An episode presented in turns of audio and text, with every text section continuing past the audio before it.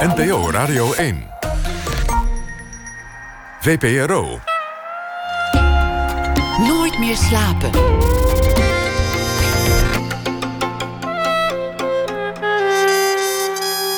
Met Pieter van der Wielen. Goedenacht en welkom bij Nooit meer slapen. Wat laat je achter als je er niet meer bent? Je zet van alles in beweging in je leven. En dan, als je dood bent? Peter Santing schreef een roman. Een kaleidoscopisch boek over verschillende levens... die elkaar maar op één manier kruisen een sterfgeval. En de schrijver die is er na ene. Een muzieksessie die we eerder hebben opgenomen in uh, de plaatszaak Velvet. Die hoort u ook straks na ene. Maar we beginnen met Sardetien Kermisius. Hij is theatermaker. Maar eigenlijk ook veel meer dan dat. Een soort uh, undercover verslaggever op het toneel. Een sociaal geograaf. Een vogelaar die de wijk intrekt. Gewapend met een bandrecorder of een notitieblok. Om een thema te verkennen. Hij is iemand die uh, de vinger op de zere plekken durft te leggen. Hij komt terug van zijn missie. Schrijft geen rapport of artikel. Maar maakt theater. Dat doet hij door samen met de acteurs over dat thema na te denken, te praten, te discussiëren en te improviseren. En dit keer is het uh, onderwijs aan de beurt. Het eerste deel in een reeks die hij zal maken voor het Nationaal Toneel. Met onder meer Stefan de Wallen als een uh, conciërge op een Haagse school. Een school die mee moet in de vaart der volkeren. Een voormalig zwarte school die nu een topopleidingsinstituut moet worden. Kimisius is uh, in een paar jaar uitgegroeid tot een van Nederlands uh, interessantste makers. Uh, migrantenzoon waagde zich aan thema's als religie, radicalisering, het terugverlangen naar het verloren land, demodisering van de centrumpartij in de jaren tachtig, je noemt het maar. Maakte ook persoonlijke verhalen over zijn familie, over zijn vader, moeder en zus. Werd geboren in 1982, groeide op in het prachtige Zutphen en deed toneelschool in Maastricht. Zuidertien Kimisius, welkom. Hi, goedenavond. Hoe begint dat? Ik ben een beetje stil van... Uh, van de inleiding? Ja, ja wauw. Dat heb je mooi gedaan. Wat, wat, uh, hoe begint dat? Als je, als je zo'n thema bij de kladden hebt... en je denkt, nou, hier wil ik een voorstelling over maken. Dan, dan ja. ga je op pad en maak je met iemand een afspraak. Ben je, ben je dan bijvoorbeeld in dit geval in, in een klas gaan zitten? Of, of heb je een baantje genomen als... als uh, nee, heel veel mensen gesproken. Een, een, klas heb ik niet gedaan. Uiteindelijk wel andere mensen met wie ik de voorstelling maakte. De dramateur, acteurs ja, hoe begint dat? Ja, je begint met uh, het idee. Het, het, het, idee ontstaat. Het, ontstaat vanuit een persoonlijke verwondering, een persoonlijke verontwaardiging, een, een, een, een boze bui, een, uh, een artikel dat je ergens leest, een film die je ziet, of een serie of een, een nieuwsartikel. En vervolgens ga je, ja, ga je kijken of het resoneert bij, uh, bij jezelf. En of dat persoonlijke een groter verhaal kan worden. En dan ga je, ja, hoe begin je dan? Ja, dan begin je met afspraken met mensen maken, mensen interviewen. Je begint al voorzichtig dingen te schrijven. Je begint dan een beetje te fantaseren over hoe het decor eruit kan zien.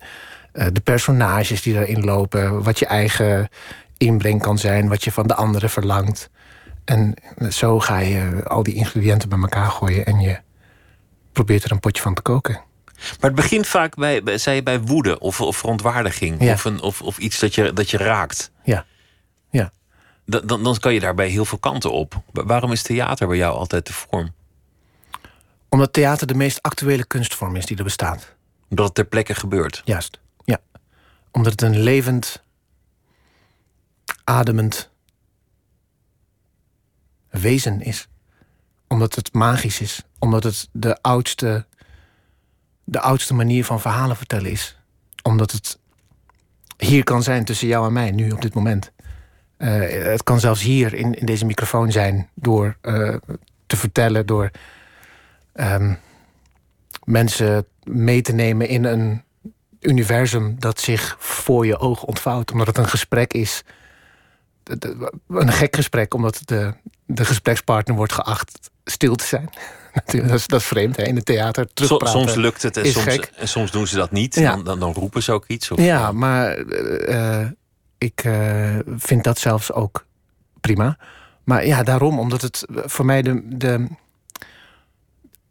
de, de, de, meest lichamelijke aanwezige uh, kunstvorm is die er bestaat. En ja, ik ben erdoor ooit gegrepen en ik heb mijn hart eraan ja, verloren. En ja, ja.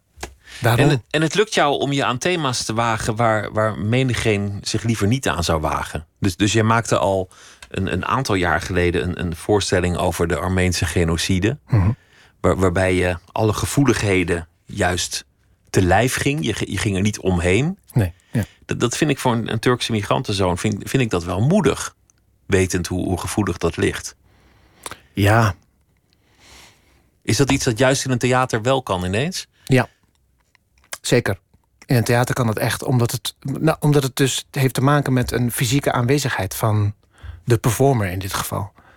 Omdat je mensen recht in de ogen aankijkt, omdat je, je, je, je laat je twijfels op dat moment ook zien. Je laat ook de worsteling die dat soort thema's met zich meebrengt, laat je, eh, ja, la- laat je zien. Je, je, ja, dat, dat, dat, is, dat, is, dat is de kunst van het theater. Dat je, eh, het, je kan ermee spelen, je kan dingen overdrijven, je kan dingen heel klein maken, je kan dingen eh, naar het absurde trekken. Je kan humor gebruiken. Je kan ook, humor ook bij jou gebruiken, altijd je een kan- wapen.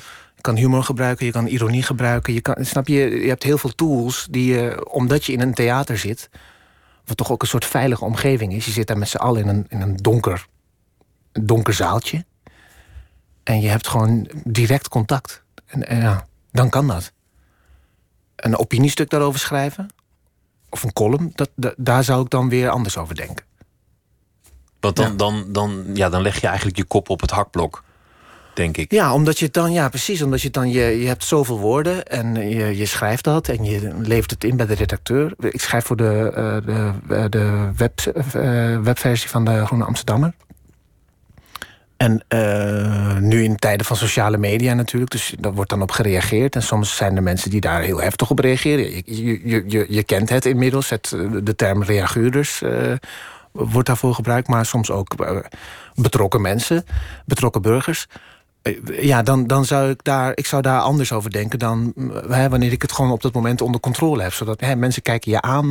Je, je hebt gewoon, ja, wat ik net zeg, je hebt gewoon contact met mensen. En zo'n stuk indienen, ja, dan is het uit je handen.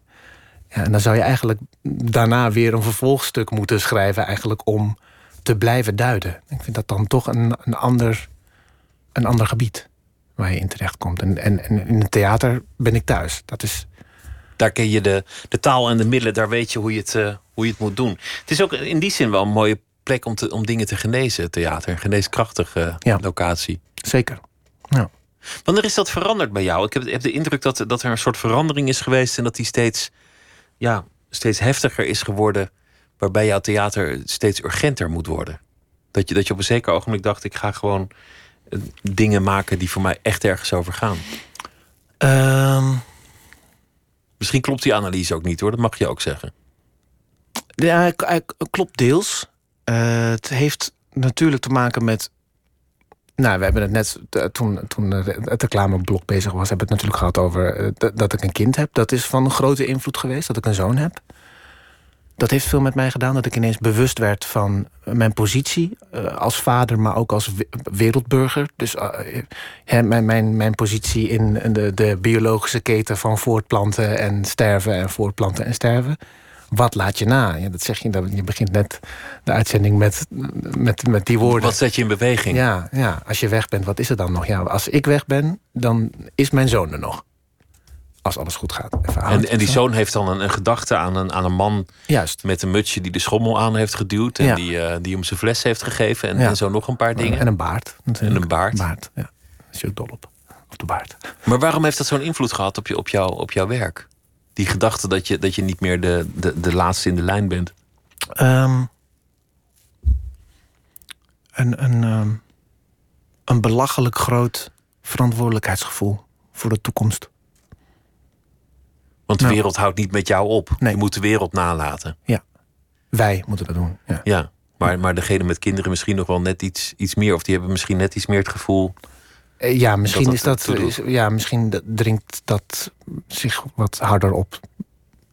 Denk ik. Ik weet het eigenlijk ook niet. Ja. Of dat, dat kan je ook nooit vergelijken. Ja, en, en daarnaast, eh, wanneer dat. Er is ook een soort verdieping in de, de thematiek en, en de manier van werken en de manier van ja, denken over het werk dat je maakt en wil maken. Dat je ineens ook gaat nadenken over waarom doe ik dit? Wat is eigenlijk. Wat, wat is het grote plan? Wat is, wat, is wat mij drijft tot die theatervoorstellingen willen maken? Waarom? Is het, eh, het is niet meer. Toen ik afstudeerde, ik ben in 2007 een acteursopleiding afgestudeerd, was het vooral op dat moment ik moet wel zorgen dat ik een baan heb. Ik moet wel zorgen dat ik een klus heb. Ik moet wel spelen. Naast inkomen moet ik ook zorgen dat ik gezien word, zodat ik weer een volgende eh, voorstelling kan spelen. Daar begin je mee. Even heel kort door de bocht is dat. En op een bepaald moment komt er een soort flow waarin je terechtkomt. Dat je en aan het spelen bent, maar dat je ook begint met dingen maken. En dat is heel tof en kicken. En wow, ik heb een voorstelling gemaakt. Oh, er komen mensen naar kijken. Ja, en dan komt de volgende voorstelling en de volgende voorstelling. En dan ga je toch serieuzer nadenken over wat is, mijn, wat is de plek van mijn werk binnen de maatschappij. Binnen het discours, binnen, Binnen de wereld. binnen de wereld. Ja, en wat speelt er? En eh, is de wereld mijn verhaal of is mijn verhaal de wereld? Of ja, waarom, waarom doe ik dit? Ja, en dan is moet je ook, jezelf is dat ook de wens, de wens dat je zoon later trots op je kan zijn? Tuurlijk. Dat hij later- vader. Dat hij zegt van ja, mijn- vader, iedere mijn, ouder mijn dat. vader maakte echt theater, dat ertoe deed. Ja, mijn vader heeft echt te gekke dingen gedaan die, die ik helemaal niet leuk vind, maar hij heeft wel te gekke dingen gedaan. Dat, dat vind ik ook goed. En vast zal ook wel veel. veel eh, eh, ik had veel oppassen, want mijn vader was veel aan het toeren. Dat zal ook wel gezegd worden. Maar in, in principe, hij mag, mag trots zijn op mij, om welke reden dan ook. En andersom. Ik, eh, ik heb niet zoiets van. Bij mijn zoon andersom denk ik niet van. Nou, als hij niet gaat voetballen, ben ik niet trots op hem. Dat, zo werkt dat niet. En andersom waarschijnlijk ook niet, maar het is natuurlijk toch wel, wel fijn als hij als die later goed over je denkt. Ja. Zeker. Voor je dat in de hand hebt natuurlijk. Ja. Uh, jouw eigen vader, wat, wat, wat, wat zei hij toen je zei: Pap, ik ga naar de toneelschool? De, de meeste ouders gaan dan gillen, maar ik kan me voorstellen dat voor iemand die nog niet zo lang in een land woont, of althans niet vanaf zijn geboorte in dat land woont, dat het, dat het misschien nog huiveriger is. Omdat hij het niet kent of omdat het een economisch onveilige keuze lijkt. Ja, vooral dat tweede eigenlijk. Dus helemaal niet eh, de. eh, wa- Meteen aan toevoegen, als ik een meisje was geweest, zou dat een heel ander verhaal zijn geweest. Ehm, je gaat helemaal geen toneelschool doen. Je gaat gewoon eh, advocaat worden. Je gaat gewoon eh, studeren. Je gaat zorgen dat je eh, echt werk hebt. En dat is eigenlijk heel lang gebleven. Dus ook die hele periode dat ik op de toneelschool zat, hadden mijn ouders zoiets van: ja, ik heb eigenlijk geen idee waar de jongen mee bezig is. En als ze dan alles kwamen kijken in Maastricht, als ik dan openbare presentaties had van voorstellingen, dan ging het vooral over: oh, je, bent, je ziet er wel heel dun uit, eet je wel goed? En eh, mooie sokken had je aan. En pas later, eigenlijk vanaf 2009, 2010, dat ik voor het eerst echt zo'n eigen voorstelling begon te maken, dat ze wel door begonnen te krijgen van: oh, wacht eens even, hier is iets aan de hand, hier, is, hier gebeurt iets. Hier, hij is Hij iets doet aan wel het doen. iets goed. Hij is, hij is iets aan het doen wat en goed lijkt te gaan. En wat we zelf ook nog eens een keer, hè, waar we zelf ook nog wat van kunnen vinden. Ja, dat is wel tof. Mijn vader is echt een van mijn allertrouwste fans. En als je zei, als ik een meisje was geweest, dan, dan was het heel anders geweest. Ja, nee, ik kom, eh, kom uit een conservatieve Turkse familie, ja. Dus, dus dan, dan mocht je helemaal geen opleiding doen? Of dan Jawel, je maar wel- dan was ik naar de toneelschool in Arnhem gegaan. En dat heb ik nu niet gedaan. Ik heb er ook geen auditie gedaan destijds, omdat ik dat te dicht bij Zut eh, vond. Dan, dan trokken die banden nog, eh, nog aan je. Ja, ja ik, wilde echt, ik wilde echt weg. Ik wilde echt gewoon uit huis en ik wilde de wijde wereld in. En toen ging ik naar Maastricht. Wat deed je vader eigenlijk in, in, in Zutphen? Hoe kwam die daar terecht? Eh, mijn vader heeft alles gedaan. Alles. Alles. Mijn vader is automonteur geweest. Mijn vader heeft in de linnen, in de textiel gewerkt. Mijn vader heeft. Ja, echt alles wat eh, in de jaren 70 en 80 eh, als gastarbeider gedaan kon worden, heeft hij gedaan. En toen heeft hij zich laten omscholen eigenlijk. En hij is nu klerk bij justitie. Hij werkt met de officier van justitie in Arnhem op de rechtbank. Ja, Klinkt als hij toch een, een, een soort stap heeft afgelegd. zeker. Alsof hij zich omhoog heeft weten te werken. Ja. Ja. Wat, wat was zijn droom als jongeman, weet je dat? Wat hij eigenlijk had willen doen? Dat heeft hij mij verteld, denk ik. Oh, ik, oh, ik weet niet of ik weet niet of je luistert, Baba, maar ik, ik kom er niet op. Ik Kom er niet op. Kom ik ga het hem vragen. Sterker, ik ga hem zo een app sturen. Ga ik het hem vragen. Wa- Want, want, want ik kan me wel voorstellen dat hij denkt: jij moet advocaat worden of jij moet iets, iets goeds gaan doen, jij moet terechtkomen. Omdat, omdat dat hij natuurlijk naar een ander land is verhuisd, ook een beetje met het oog op de kinderen. Ja, de- kijk, de, de, de grote reden dat, dat mijn vader hier uiteindelijk terecht gekomen is. Eh, hij, is met zijn, hij is zelf met zijn vader naar Nederland gekomen toen hij 14 was. En dat was nog in de tijd dat ze heen en weer reisden. En uiteindelijk besloten ze te blijven. En eigenlijk zijn ze alleen maar bezig geweest met zorgen dat we een eh, stabiele toekomst kunnen hebben. Want eh, in de jaren dat mijn vader in Turkije woonde, was in het noordoosten van Turkije, in Trabzon, aan de Zwarte Zee. Dus dat is een beetje Zwitserse Alpen, moet je aan denken, maar dan in Turkije.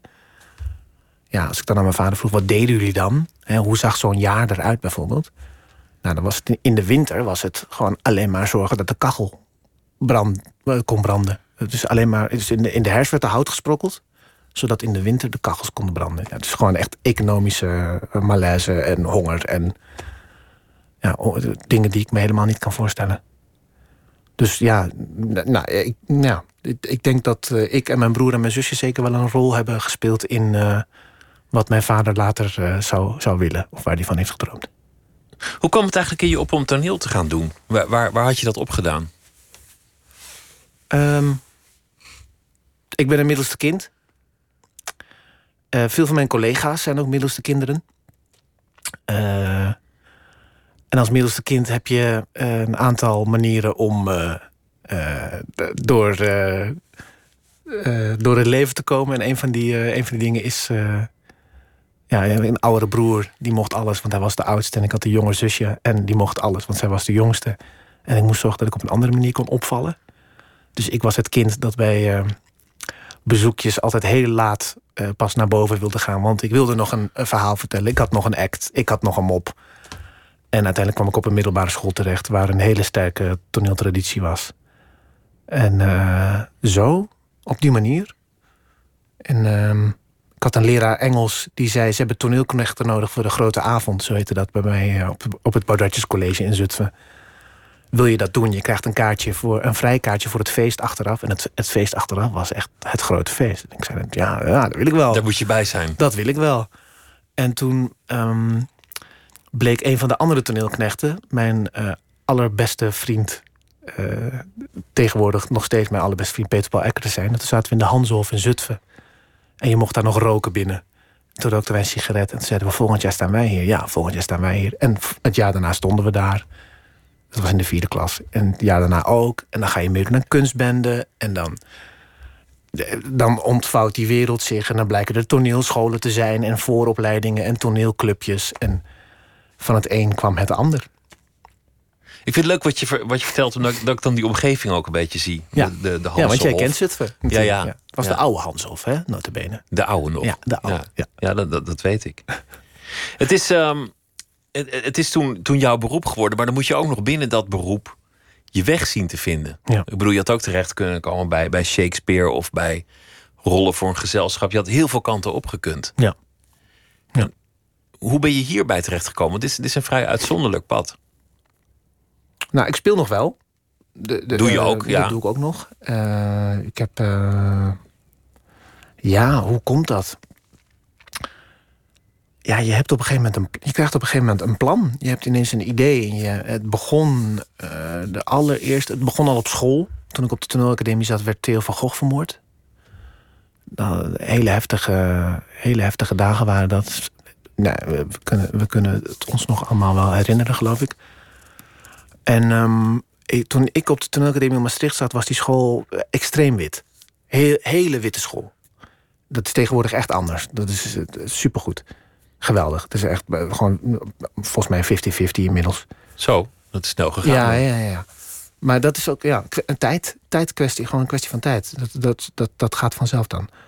Um, maar toen ik daar zat, was ik, uh, was ik de enige Turk. Ik was de enige met een islamitische achtergrond. En uh, ik zat daar toen, uh, toen die moord werd gepleegd. En nou, in die weken daarna dan zijn er gesprekken in de klas en, en, uh, en met emoties, et cetera, et cetera. En toen heb ik daar een, een, een, een solo over geschreven, over waar we met z'n allen in beland waren.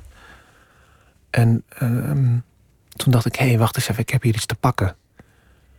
Want uh, toen ik naar de toneelacademie ging, was ik helemaal niet bezig met mijn achtergrond. ik was juist bezig met alles behalve mijn achtergrond. Juist er vandaan te komen. Nou Juist ja, je eigen plek te vinden en niet ja, de- nou altijd ja, maar de migrantenzoon ja, te letterlijk tegen mijn studiebegeleiders zeggen... geef nou maar toe dat jullie mij hebben aangenomen omdat ik een allochtoon ben. Laten we gewoon eerlijk zijn hierover. Want ik ben niet goed, toch? En zeiden ze van, doe normaal, je bent gek, hou op. En pas toen ik daar, in die omgeving, dat ik zo... Ja, door, door, door met andere mensen, door confrontaties met andere mensen... door nou ja, uit, uit, je, uit je veilige omgeving gerukt te worden... en in die, in, in die wereld gedropt te worden... dat ik ineens zo van, maar wacht eens wat, is, wat, wat ben ik eigenlijk? Wie ben ik eigenlijk? En wat betekent dat wat ik ben voor eh, jou? Eh, hoe verbinden onze geschiedenissen zich met elkaar? Hoe, hoe komt het dat wij hier zijn in deze, in deze tijd, in dit land, op deze manier? Hoe, hoezo ben ik een migrantenzoon? Eh, zo heb ik er nooit over nagedacht. Ja, En, hoe lang zul je dat blijven? Is, Ja. is dat een soort vonnis voor het leven? Is dat een stempel dat op je voorhoofd staat? Ja, precies. Ja, nou, inderdaad. Nou, dat soort. En eh, daarna, dat was in het tweede jaar van de toneelacademie. En daarna dat maakte ik elk jaar maakte ik wel, los van het curriculum, eh, maakte ik wel een, een, een, een, een, een solo. Of, hè, en, en uiteindelijk toen ik afstudeerde, toen had je nog de productiehuizen. Voor, de bezuinigingen van onze voormalige minister van Buitenlandse Zaken, Halbe Zijlstra.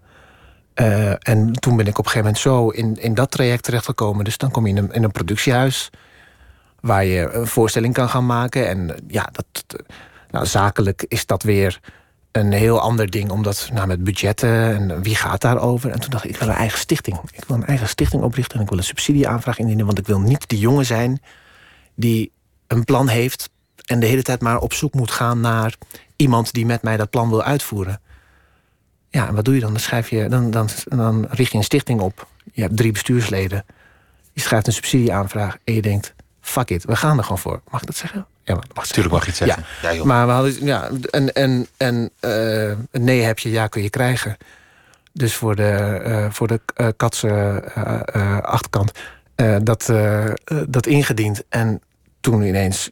Ja, toen waren we vertrokken. En toen was Stichting Troubleman een feit. En was ik ineens een artistiek leider. Vernoemd naar een, een, een liedje van Marvin Gaye, Ja. Trouble Man. Ja. Waarom dat liedje? Los van dat, dat ik vind het een geweldig nummer. Ja. Ik had eh, die soundtrack aanstaan toen ik die eh, subsidieaanvraag aan het schrijven was. De, onze eerste subsidieaanvraag. En het was eerst de naam van een voorstelling. Eh, de voorstelling die uiteindelijk een andere naam van een Marvin Gaye track heeft gekregen. What's Happening Brother. De voorstelling over, over mijn broer. En ehm, ja, we waren aan het nadenken over een, naam voor de stichting. En toen dacht ik, ja, Trouble Man. Ja, ik vind het eigenlijk gewoon een hele goede naam. Ja. Ja, eh, zo, op die manier, daarom. Waar vond je het een goede naam? Trouble Man? Ja, om, eh, trouble man, ja, eh, problemen, eh, getroubleerdheid. een, het is ook een soort stoere superheldennaam... die, die met een grote T op zijn borst de problemen te lijf gaat. Ja, En een soort verwantschap, omdat Marvin Gaye in zijn tijd, vanaf een zeker ogenblik, natuurlijk ook problemen aankaartte. Ja, zeker. En, en ook de, de maatschappelijke Zeker, discussies niet uit de weg ging. Zeker, What's Going On bijvoorbeeld. Het hele album staat van begin tot eind gewoon vol met fantastische... Reflecties ja, op, eh, ongelooflijk op goed. zijn tijd. Ongelooflijk goed. We gaan luisteren naar eh, Marvin Gaye, Trouble Oh. Man. Kikken.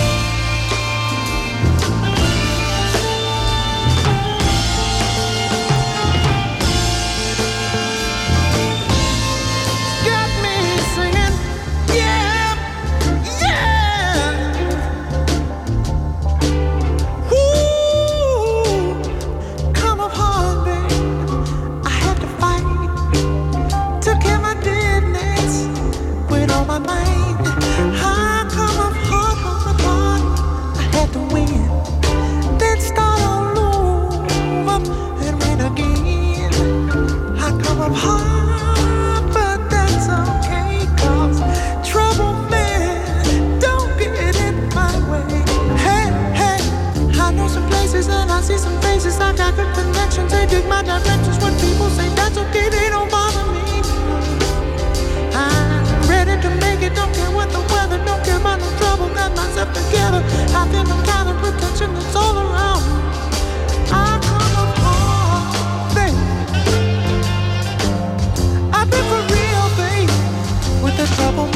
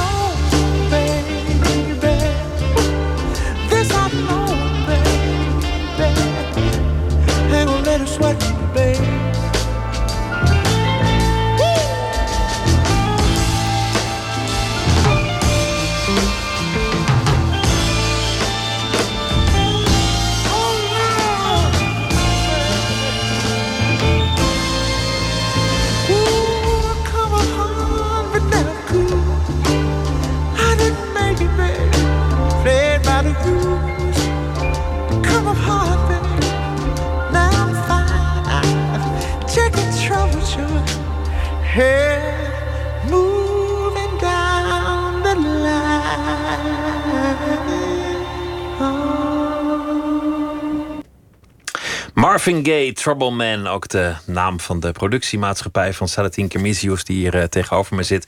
Vanwege de voorstelling die hij heeft gemaakt eh, bij het Nationaal Toneel, het eerste van een vierluik, Metropolis 1. En dit keer gaat het over het, eh, het onderwijs, een thema dat je, dat je fascineerde.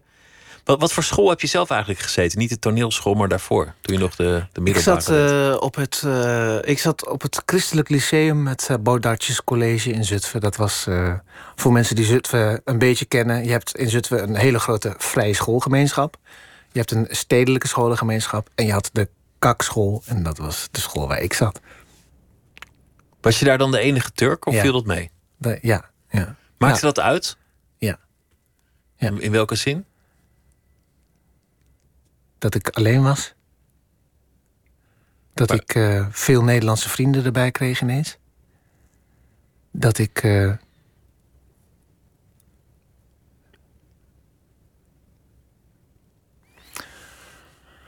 dat ik eh, klasgenoten had die een hele andere achtergrond hadden dan ik. Waar ik me aan kon spiegelen. Waar ik me mee kon identificeren, maar ook niet dat ik best veel met onschuldig en goed bedoelde vooroordelen te maken kreeg. Dat ik. Ja, ja. Ik kan- noemt- ik kan even doorgaan. Dingen, je Ik doet aardig wat dingen in één Ja. keer. Ja. Is, is, is het uiteindelijk een voordeel of een, of een, of een nadeel geweest voor jou? Dat, dat, dat je de enige was? Het heeft mij wel. Ja, uite- uiteindelijk heeft het mij wel geholpen, denk ik. Ja. In welke zin? Ik denk, als ik op een andere school had gezeten, dat ik misschien. Ja, dat, ja nou, dat weet ik wel zeker. Dat ik, was was ik ergens anders terechtgekomen. Als ik niet op die school gezeten had, hadden wij hier niet gezeten. Dan was ik nooit het toneel ingegaan. Dan was je iets anders gaan doen. Was Iets, eh, anders gaan doen, ja. Toch advocaat geworden of Ja. eh, Ja, misschien iets, wel, ja. iets, eh, iets praktischer. Die school heeft jou daarin geholpen. Ja, ik, heb- mijn, mijn lievelingsvakken waren Nederlands, Frans, Engels en geschiedenis. Op die school. En dat was omdat ik bevlogen leraren had. Eh, ehm, en dat was omdat ik. Dat was, al- het was ook een hele saaie school. Snap je? Er waren geen gekke toestanden. Waren, Saai is goed in het onderwijs, denk ik. Ja, ik, ik denk het. En als ik dan op een andere school gezeten had, dan had ik misschien meer afleiding gekend. Ja, ik weet het niet. Je zei ook goed bedoelde, al dan niet goed bedoelde vooroordelen. Wat, wat waren dat voor dingen? Nou ja, je zou wel niet dit of je zou wel niet dat. De, een, van de, een van de beste, mooiste, goed bedoelde vooroordelen... dat is wel eentje van de basisschool, maar ik ga die toch vertellen... want die vind ik zo goed. Ik, ehm, ik had, eh, als kind had ik last van astma. En ik ging dan eens in de maand moest ik naar de kinderarts. Gewoon voor controle. Dus ik had zo van die, van die puffertjes en zo. ben inmiddels aan het roken, tot eh, grote ergernis van mijn moeder. Die daar nog steeds over eh, begint eh, als kind. Ehm, maar eh, ik zat op een rooms-katholieke school. Want ik zat eerst op een zwarte basisschool... en uiteindelijk met voorlopen op de rest en handiger. En kwam ik op een, op een rooms-katholieke basisschool... waar ik ook de enige Turk was. Volgens mij ben ik hier in de studio ook de enige Turk. Kijk, ik ben altijd alleen. Altijd alleen. Altijd. Ja, je hebt vandaag Ah, maar er zitten hier ook niet heel veel Nee. mensen. Ja, maar goed, maar toch. Ja. Eh, nee, maar eh, toen moest ik eh, rond deze tijd, dus rond de paastijd, moest ik naar die kinderarts voor die afspraak. Dat was in groep 6. En ik zei tegen meneer Gerard, zei ik, ja, ik moet donderdag naar, de, naar het ziekenhuis, naar het spitaal, want controle. En hij keek mij aan en hij zei, blijf even zitten na de les. Ik ben zo terug. En ik, de les was voorbij en ik zat alleen in dat lokaal. Toen ging, hij weg en hij kwam terug met de, de, de directeur van eh, basisschool De Achtsprong, meneer Jan. En die deed de deur af. Ja, en ik, ja, ik deed natuurlijk meteen in mijn broek. De, de directeur, ik ben net nieuw op deze school. Wat is er aan de hand? Wat is er aan de hand? En toen zeiden ze, ja, wij weten wel waarom jij donderdag niet naar school komt. Dat is omdat wij Jesus Christ Superstar gaan kijken in de aula natuurlijk. En ja, dat mag jij niet, hè? Van je ouders. Je kan gewoon eerlijk tegen ons zijn. En ik, het enige wat ik op dat moment dacht was... Jesus Christ, wat? Super wat? Waar heb je het over? Waar heb je het over, man? Wat is dit? Hè? En jaren later... Nou, en, en van dat soort goed bedoelde, eh, goed bedoelde vooroordelen... die toch heel pijnlijk kunnen zijn... die ben ik heel veel tegen. Die kom ik nog steeds tegen. Hè? Ik bedoel, dat is, je kan daar schouderophalend op reageren. Je kan daar, de ene keer kun je daar echt een punt van maken. Maar, maar die, ja... Ja, en soms maakte daar ook gewoon misbruik van. Hè? Ik had een godsdienstlerares die... eh, notabene mijn godsdienstlerares... eh, waar ik dan mijn pet op ging houden in de les. Want ik was 14 geworden en alle moslimjongens moesten vanaf hun 14 hun hoofd bedekken. En, en zij had zoiets van, oh, dat wist ik helemaal niet. Nee, hou hem dan maar op. Als jij het zegt, dan, dan hou ik me daaraan. Ja, dan, ja. dan, dan wil ik je niet Ja. discrimineren. Hou jij je pet maar op. Ja, precies. Ook heel geestig natuurlijk, hoe, je- hoe, hoe kinderen daar de ruimte in vinden. Ja, ja. Hoe ver kun je gaan? Ja. Deze voorstelling over, over het onderwijs, het gaat over een heel ander soort school in een, in een inmiddels heel andere tijd. Ja. Alles wat er in de wereld gebeurt, dat vindt zijn weg naar het klaslokaal. Ja. De school moet ook aan allerlei prestatienormen voldoen. Het management heeft ambitie. Ja. Er wordt alles aan gedaan om te voorkomen dat die kinderen radicaliseren. Ja. Waarmee eigenlijk andere alledaagse problemen, die er, eh, die er in mijn tijd ook al waren, een beetje over het hoofd worden gezien. Ja. Namelijk het gewoon traditioneel af, afdwalen naar andere slechte dingen dan, dan Ja. radicalisering alleen. Ja, er stond een eh, maand of twee geleden een groot artikel in de Volkskrant. Ik ik kan even niet precies meer citeren van wie en welke datum. Maar dat ging over dus dat georganiseerde misdaad eh, die scholen aan het binnendringen was. Scholen over het algemeen, dus in grote steden. Juist omdat er zoveel werd gelet op één aspect. Namelijk, we moeten zorgen dat onze leerlingen niet radicaliseren. We moeten zorgen dat die, eh, dat die islamisering binnen de klasse... dat die niet voet aan de grond zet. We moeten ons eh, bezighouden met dit soort programma's. Hè? Om segregatie tegen te gaan, et cetera, et cetera. Maar dat in de tussentijd... Ja, ja, ik maak nu een plukgebaar voor de mensen thuis. Alsof ik eh eh, peentjes uit de grond aan het trekken ben. Maar in de tussentijd worden er aan de lopende band bijna... worden er eh, jongeren gewoon gerecruiteerd door, eh, door criminele organisaties. Voor drugshandel of, of andere rottigheid. Ja, ja. Ja, en, en er zijn dus scholen die, daar, die, daar, die, die daarover zeggen... ja, we hebben gewoon leerlingen die openlijk gewoon opscheppen... over dat ze 10.000 euro per maand verdienen. Tegen andere leerlingen. Leerlingen die rondlopen in outfits van... Hè, dus, eh, niet, om te, niet om alle leerlingen over één kam te scheren en alle scholen... maar leerlingen die opscheppen dat ze 2000 euro per week verdienen. Dat ze, dat ze eh, outfits van een maandloon van een, eh, van een onderwijzer eh, dragen. Ja, hoe kan dat? Ja, dat, ja, ja, ja. Het, is, het, is natuurlijk een beetje de frontlinie geworden, het onderwijs. Het gaat lang niet meer alleen over Duitse naamvallen en wiskundige Nee. formules. Het gaat echt over, over alles wat er in de maatschappij wringt en miszit. Ja, het is echt een Dat, dat daar terecht komt. Het is een voorportaal. En vooral nu met al die nieuwe media. En iedereen heeft zo'n telefoontje natuurlijk. En ja, eh, wij hadden het op school ook over wereldproblematiek. Maar dat was dan... Iemand had misschien iets gezien op televisie eh, de avond ervoor... want eh, mijn ouders waren het nieuws aan het kijken. Maar nu is het, ja, weet je, nu is het een, een, leraar of een lerares die, die zegt iets in de les... en tik, tik, tik, tik, tik. ja, sorry, is niet waar, want ik lees dit hier. Ja, eh, oké, nou gaan we dat gesprek aan. En er zijn dus heel veel, ja, heel veel eh, leraren die dat gesprek dus uit de weg gaan, bijvoorbeeld. Ja, en dan krijg je dus. En die leraren moeten dingen oplossen die, die niet op te lossen zijn. Althans niet op een korte termijn. Niet in, Ja, in het bestek van 50 minuten. Nee, of waar ze niet voor zijn geschoold. Ja, want je, wil, ja, je hebt een droom. Of, ja, je droomt ergens van, toch? Als je een carrière in het onderwijs begint. Even, ik ga even idealiseren. Maar je droomt dat je die Robin Williams in eh, Dead Poet Society gaat worden, toch? Die voor altijd een stempel eh, drukt op, of in de hersenen van die leerlingen. Zoals leraren dat bij jou ook hebben gedaan. Een aantal. Ja. Die- Ja, en, en, en dan krijg je ineens een soort ja, eh, problematiek voorgeschoteld waar je helemaal niet op zit te wachten. Of eh, waar je juist niet op je werk mee bezig wil zijn in de klas. Of, ja, eh, dat is denk ik echt wel anders. En ook, wat ook een groot verschil is, is dat, dat, die, hele, die hele zorg en die sociale taak die erbij gekomen is, dat er allerlei eh, instanties om een school heen cirkelen. Allerlei maatschappelijke instellingen die.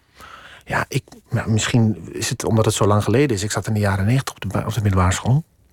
Maar ik kan me dat niet herinneren hoor.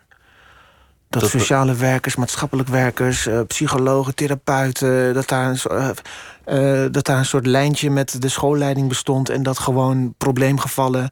Nou, wij komen er wel even bij en dan nemen wij het even van jullie over. En eh, dus we sturen een factuur. Even, ook kort door de bocht is natuurlijk. Maar dat, dat is volgens mij echt wel anders. Dat heeft jou, ver- heeft jou verbaasd. Stefan de Wallen speelt de, de conciërge. En, Ja. en het gaat om een Haagse school. Dus hij, doet- hij doet dat in, eh, in zuiver Haags. Ja. Die deed me aan mijn eigen conciërge denken... in, in, in de tijd dat ik in Den Haag Oh ja? op de middelbare school zat. Oh, wat leuk. we, we hadden ook precies zo'n conciërge, zo'n zo'n relaxte baas... Die, eh, ja, waar je altijd wel wat mee kon, kon hosselen. Als je een keer te laat was, dan wilde die wel je briefje geven... zonder, zonder een straf. Die, dat was eigenlijk de, de, de man van de oude stempel. Ja, en dat is wel, daar zijn we ook wel tegengekomen dat, dat in veel scholen nog steeds die conciërge toch een soort, ah, ja, bijna een familiaire band kan hebben met, eh, met leerlingen, anders dan docenten. Je maakte een, eh, een voorstelling een paar jaar geleden, de radicalisering van eh Sadatine K. Dat, Ja. dat ging over eh, ja, eigenlijk hoe, hoe, je, hoe je merkt dat je in je eigen opvattingen je meer was gaan opwinden over wat er allemaal gebeurde. Maar ook hoe, een, hoe, hoe die samenleving ten opzichte van je eigen jeugd Ja. aan het polariseren was. Ja. Hoe iedereen lijnrecht tegenover elkaar was komen te staan. Ja. De onderliggende vraag was, was volgens mij een beetje van ja, ben je nog ergens als je gematigd bent? Moeten we niet gewoon met z'n allen mee radicaliseren om Ja, waarom ben, te ik, doen? waarom ben ik niet geradicaliseerd eigenlijk? tel ik nog wel mee als ik dat niet ben? Nou, nee, niet eens. Maar de, de, de, de, vraag waarom ben ik niet geradicaliseerd eigenlijk? Want alle ingrediënten zijn aanwezig. En toch is het niet gebeurd. En toch is het niet gebeurd. En dat is waarschijnlijk in zijn, ook al heet de voorstelling de radicalisering van Sadetin K, denk ik dat die voorstelling vooral ging over radicaal, radicaal genuanceerd zijn. En als je radicaal genuanceerd bent, kun je overal eh, verontwaardigen. Maar je bent altijd door aan het nuanceren. Je bent altijd door aan het denken. Dus je maakt niet één, kapot, eh, één kant kapot, je maakt alle kanten kapot. En, en het enige wat overblijft is een soort pit eh, een soort radicaal genuanceerde pit. En dat, dat, dat, dat is een soort ultramidden. Een ultramidden. Ja. Maar je, je, gaat, je onderzoekt ook je eigen standpunt. Ja. Want, je bent zelf niet gelovig, maar je gaat wel met je, met je vader mee naar Mekka. Ja. Dat, dat, dat is al een aantal jaar geleden. Ja. Een man met wie, je, met wie je toen in ieder geval een heel moeilijke verhouding even had. Ja. En dan samen die reis maken die Ja.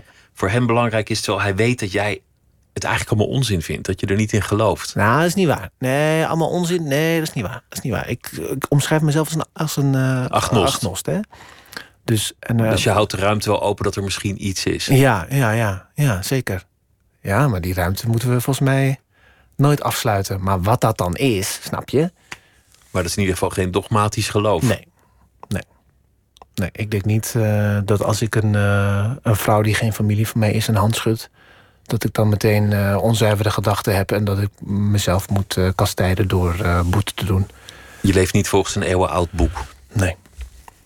Het mooie is dat, dat, je, dat je wel humor ontdekte in die, in die bedevaart. Ja. Dat, dat je het in een bepaalde opzichten veel mooier vond. En dat die band met je vader veel hechter werd. ja, dat is het belangrijkste eigenlijk. Dat jullie, dat Ja. jullie echt vrienden werden. Ja, Is dat gebleven? zeker. Zeker. Hoe, hoe kan het dat dat iets heeft opgelost. Waarom, waarom ben je dan zo dicht bij hem gekomen, juist door die reis te maken? Nou, je bent vier weken samen. Zo banaal is het gewoon omdat je samen eet Ook. en samen slaapt. En, Maar ook omdat er gewoon, eh, gewoon letterlijk gesprekken die begonnen met: je bent nu oud genoeg om dit te weten. Dus dat je ineens zegt van: oh ja, maar ik ben, ik ben jouw kind, ik ben jouw zoon, maar ik ben geen kind. Ik ben een volwassen man. En, eh, en we zijn twee volwassen, dus we kunnen dit gesprek toch gewoon, we kunnen deze gesprekken kunnen we gewoon voeren zonder gêne bijna. En dat was alles, hè? We hebben het over alles gehad. Ook over de dingen die, waar hij misschien moeite mee had, of jij moeite Seks mee had. Of hebben we het ook over gehad. Ja. Met je vader. Eh, ik, Nee, maar bedoel, een gesprek met Ja, seks over ja, je vader. ja, sorry. ja, Ja.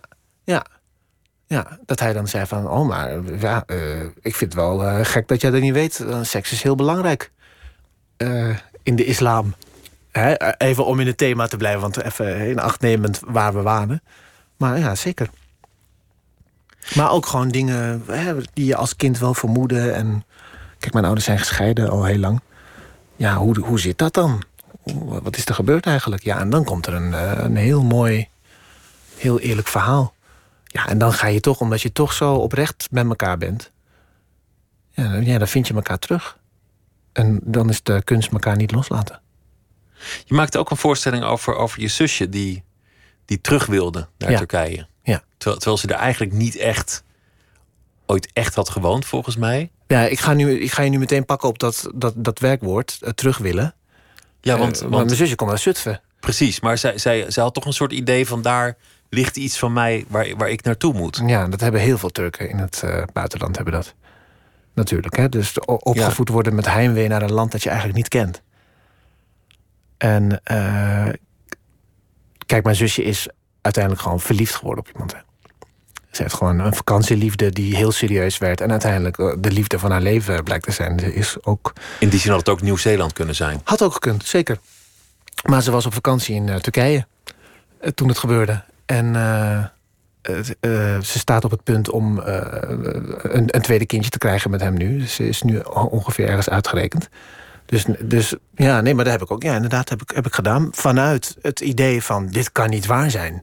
Dit kan niet gebeuren. Dit is het falen van onze, eh, de integratie van onze familie in Nederland. Dit, dit, is, dit is verschrikkelijk. Dit is de grootste nachtmerrie van onze ouders. Hiervoor is mijn vader niet eh, uit de modder, door de stront, door de, door de giftige silo's die hij heeft moeten schoonspuiten. Waardoor hij eh, zoveel eh, procent arbeidsongeschikt is. En al die vernederingen heeft moeten ondergaan. Die En dan ga jij terug. En dan ga jij, godverde, hè, ga jij terug. Hoe haal je het in je hoofd? Dat was het vertrekpunt. Ja, en dan kom je daar en dan, dan, dan blijkt alles wat je dacht gewoon. Je, je bent gewoon net zo'n bevooroordeelde lul als, eh, als de. eh, als, eh, ja, nou ja, als wie dan ook. Maar ineens, nee, ja, dat was heel confronterend. Dat ik dus totaal ernaast zat. Totaal ernaast. Je ging het begrijpen en je vond het eigenlijk ook mooi. Ik vond het fantastisch. Het is een van de mooiste liefdesverhalen die er bestaan. Dat van mijn zusje en haar man. Echt waar. Dat ben ik echt serieus. Maar het is wel grappig wa- wat je zegt. Want, want ik zeg ja, terug naar Turkije. Terwijl, terwijl zij natuurlijk nooit daar is geweest. Maar goed, en getogen van- Zutphen. vanuit de familie bezien kan je het dan misschien nog wel zo noemen. Maar je, je hoort het de hele tijd. En ook wel, ook wel in, een, in een echt kwaadaardige zin. Ander, anders pleur je toch op of ga je toch terug. Of dan, Ja. En dan heb je het over derde, vierde generatie. Ja. Jongens die misschien wel nooit in dat, dat, dat land geweest zijn. Ja. Ja. Als, als ik nu met jou praat, zijn zoveel verhalen die in jouw leven spelen persoonlijk, of waar je op, wat voor manier dan ook ingezogen wordt, die gaan eigenlijk over, over dat ene kleine gegeven dat je, dat je vader op zijn veertiende uit een ander land kwam. Ja. Ja. Dat- is tragisch, tegelijk ook interessant. Het is voor jou ook een bron voor al je verhalen. Ja, en ja, het het grootste cadeau dat, dat hij mij ooit had kunnen geven.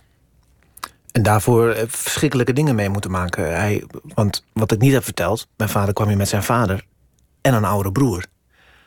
En die oude broer is vermoord in 1984. Is die, die doodgestoken, kroegruzie, verschrikkelijk verhaal.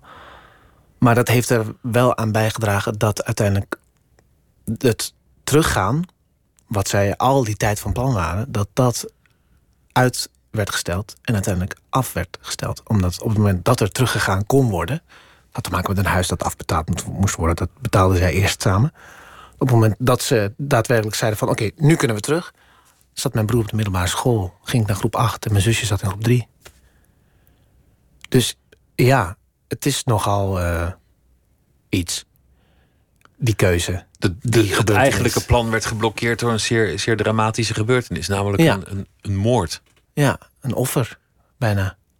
Ja, zo, ja, zo, zo, ehm, zo, zo, wordt er over, eh, zo wordt er wel over gepraat soms.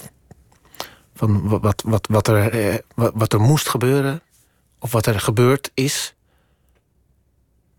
z- zodat wij hier ja, zijn gebleven. Wat, wat, wat, ja, dus naast de, de onvoorstelbare, avontuurlijke, geschifte plannen om weg te gaan uit je dorp naar de andere kant van het continent en daar, oké, volle bakken tegenaan gaan. Ja, dat daarnaast ook, ja, ja, dat, zoiets dan ook heeft bijgedragen aan, ja, dat, dat, ja. Maar je noemt het een offer, een, een, een offer ten gunste van jou. Er spreekt ook een, een soort, soort dankbaarheid uit. De, de- of bijna een soort last van, van mijn vader Nee, ja, wilde terug, maar toen waren wij er, wij zaten al op school. En er was die moord gebeurd. Het, het, het heeft misschien ook wel iets met jou te maken dan. Een, eh, een morele verplichting om er iets van te maken. Dat is het. En als je dan geen advocaat bent geworden, dan moet je in ieder geval goed worden in dat beroep dat je wel gekozen hebt. En dan moet ik zeggen, inshallah, moet ik zeggen dan. ja. Ja, zeker. Sinds, de vorige keer dat we elkaar eh, spraken, is er, is er heel veel gebeurd in, in jouw leven, in je loopbaan, maar ook, ook in, in Nederland. Ja. We, we hebben ineens de, nou ja, die, die, die scène met een Turkse minister die werd afgevoerd. Ja. Een, een debat over, over die, die Armeense genocide. Ja. Eh, een, een, een hele grote groep eh, mensen van Turkse komaf die zeiden van nou, we, we vertrekken, we Ja. gaan. Een- Ja. Ineens een emigratieoverschot. Ja. Alle, ja, is allemaal- dat, is dat, eh, is dat eh, sinds mijn eh, laatste bezoek aan jullie, dat, dat, dat laatste bijvoorbeeld? Ik had, nou, dat, ik erover lees soort- in ieder geval. Nee, ik had het gevoel dat, dat, dat die trend al langer. Dat maar kunnen, inderdaad, hoor. die, ja, ja, ja, dus, ja dus Het is nu in ieder geval een verhaal in de krant geworden. Ja, ja. Nee, er is heel veel gebeurd, hè? Ja. Ehm, wat is er nog meer gebeurd? Ja, ja, ook, ook wel leuke dingen. Een paar medailles of weet ik veel wat. Maar hoe, hoe, heeft dat, hoe heeft dat jou veranderd? Is, is, dat, is dat iets wat jou, wat jou vereenzaamt? Nee, ik, werd, ehm, ik, ik ben hier wel eens eerder naar gevraagd. Bijvoorbeeld naar die toestanden bij het eh, Rotterdamse consulaat. Eh, wat ik daarvan vond. En eigenlijk, ik was, niet, ik was niet eens zo verbaasd. Ik was verbaasd over de verbazing die het eh, opleverde. Als je meer op de hoogte bent, dan, dan dacht je van ja, dit, dit gaat er nog wel eens van komen. ik dacht, je, weet dat dit, je weet dat dit inval bij Turken... dat dit niet... Ja, ik, ja, het verbaasde mij niet dat ze daarheen gingen met die vlaggen. En, want ja, eh, een, een ander voorbeeld is... eh, het, het eh, Turkse voetbalelftal wint een, een wedstrijd... of plaatst zich voor een groot toernooi. Ja, dan zijn ze er ook. En dan, ja, dit is eigenlijk een, weer een soort andere uitingsvorm van diezelfde Turken. Ja. Eigenlijk, ja. Je hebt niet het idee dat je in een, in, een, in een eenzame positie bent als radicaal genuanceerde. In een tijd waarin iedereen altijd zijn loyaliteit moet uitspreken, kant moet kiezen, Ja, maar kleur ja. moet bekennen. Nee, nee, nee, nee. Ik ben niet eenzaam daarin. Nee, nee. Ik, merk wel dat ik, dat ik wat dat betreft minder interessant ben. eh, omdat ik niet, eh, geen eh, extreme standpunten inneem. Geen, geen mooie pittige tweet en, een- en een plek aan tafel in de talkshow, omdat je zo'n lekker eh, pittige mening hebt. Nee, en ik ben wel voor dat soort dingen gevraagd. Maar dan kwam daar wel achteraan. eh, maar kunnen we het dan eh, daar en daarover hebben? Dan dacht ik, ja, maar ja, er zijn duizend andere mensen die daar veel interessantere dingen over kunnen zeggen. Als je met mij over een voorstelling die ik heb gemaakt, of hè, als je over, met mij over mijn werk wil praten, zoals wij nu doen, dan schuif ik graag aan. Maar nee, ze zijn er genoeg. Ze zijn er zeker genoeg, ook, ook, in, eh, ook in het theater. Ja, kijk, en, en radicaal genuanceerd wil niet zeggen eh, meningloos, wil niet zeggen eh, grijs. Eh, dat wil zeggen goud eerlijk en ook keihard. Eh, snap je? Want eh, nuanceren is niet alleen maar terugnemen. Nuanceren is ook helemaal tot, tot, tot de kern van de zaak kunnen komen. En daar gewoon echt de, de, zonder oogkleppen en gewoon niet blind staren op één ding. Maar ja, bijvoorbeeld bij het- Rotterdamse consulaat dacht ik, ja, dit is super onhandig. Natuurlijk dacht ik dat. En, en de hele toestand daarna dacht ik, ja, maar jongens, we kunnen wel nu gaan doen van, oh jee, en ze zijn loyaal aan Turkije en niet aan Nederland. Ja, dat wisten we wel, toch? Volgens mij. Ja, Ja, vermoedelijk. ja. Ik denk dan, ja, goed. Of misschien ben ik dan meer op de hoogte omdat ik eh, deel uitmaak van eh, een of ander geheim genootschap. Maar ik weet nergens van. Er zijn geen plannen om, eh, hè, om een regering omver te werpen of zo. Maar nee, ja, ik, dacht, ik dacht vooral van qua beeldvorming is het natuurlijk een, een publicitaire blunder dit. Maar aan de andere kant dacht ik ook van ja, en wie gaan, wie gaan er profijt van hebben? Het was vlak voor de verkiezingen, notabene. Eh het was voor Erdogan was het goed nieuws. Het was voor de PVV goed nieuws. Het was voor de VVD goed nieuws. Nou, Het, was, het was eigenlijk gewoon politiek allemaal. ja. Maar ik wil je niet alleen als, als, als, eh, als Turk bevragen, want, want, want anders gaan we die kant op. Voor, voor jou als persoon, veel in jouw leven gaat over jouw zoon, daar heb je over verteld. Veel gaat over jouw, jouw familie en heel veel gaat over, eh, over het theater. Hm. Je bent tegenwoordig ook alleen, een, een echtscheiding. Dat is ook nog gebeurd sinds de laatste keer dat we. ja, ik ben niet meer alleen hoor. Je bent niet meer alleen. Oh, er, is, er, is een, er is een nieuw iemand. Een, een heel, heel, heel lief, mooi, slimme, intelligente vrouw die nu waarschijnlijk naar mij aan het luisteren is. Ah, dat is mooi. Goed om te. Maar waar- waar gaat, je, waar gaat jouw bestaan over? Wat, wat, hoe, hoe kijk je daar nu tegenaan? Wat, wat is belangrijk in jouw leven?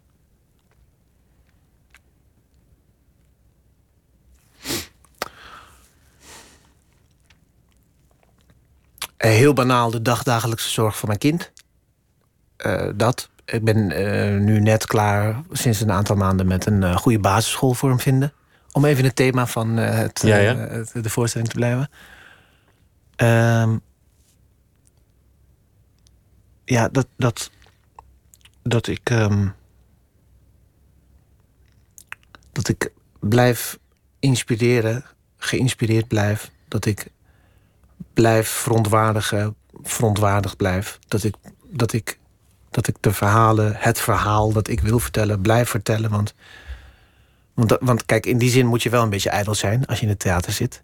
Je moet denken, mijn verhaal is het belangrijkste verhaal, verhaal van de wereld. En als jullie daar niet naar luisteren, zijn jullie gek. Want anders ga je het niet maken, anders sta je daar nee, niet. Nee, nee. Kijk, in, in, in, in het beginsel is het eh ijdel, hè? Op het toneel opstappen. Waarom zou je dat in hemelsnaam doen? Maar dat vind, ik, dat vind ik eigenlijk ook wel een beetje van uit bed komen. Dat, dat is in die zin ook een ijdele daad.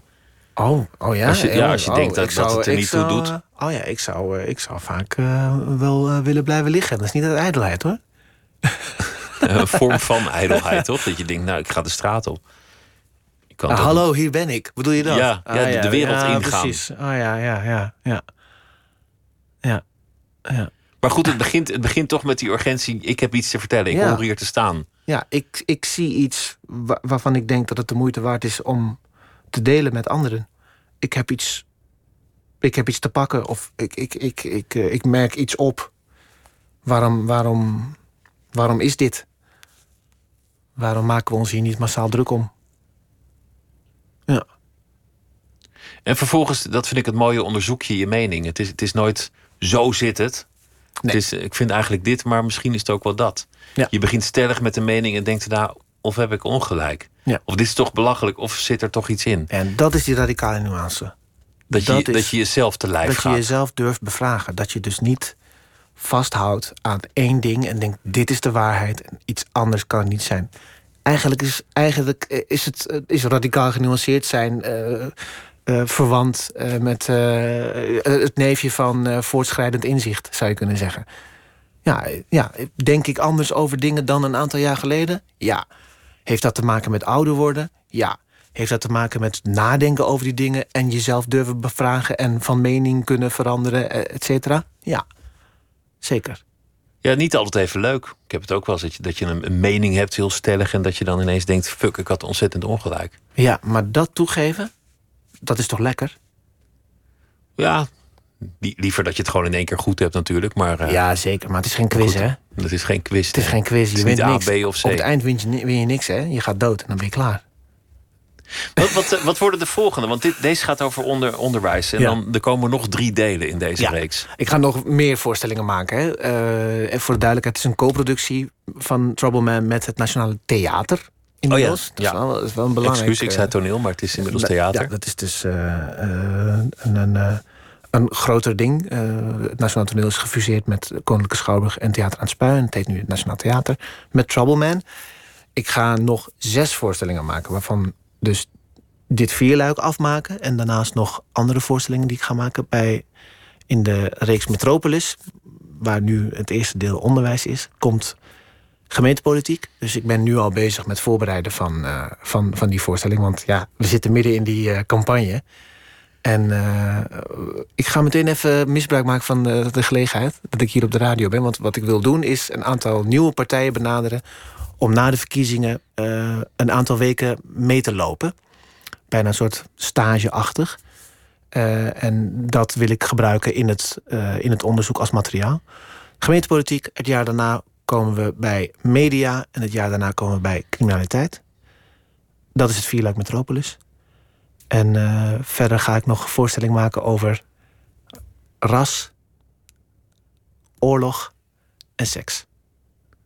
Zo, Ja. nou, de, de ambities genoeg. Ja, Plannen tijd over. genoeg. Tijd En genoeg. tijd genoeg. Dank dat je weer langs wilde komen, Sarah Tien keer Misius. en, Heel eh, leuk om hier te zijn. En de voorstelling is nog op eh, vele plekken in het eh, land te zien. Metropolis 1. Dankjewel. En zometeen gaan we verder met eh, Nooit meer slapen. Twitter, het VPRO NMS. En Peter Santing komt langs en we gaan luisteren naar een muzieksessie met Pitou... die we vorige week hebben opgenomen.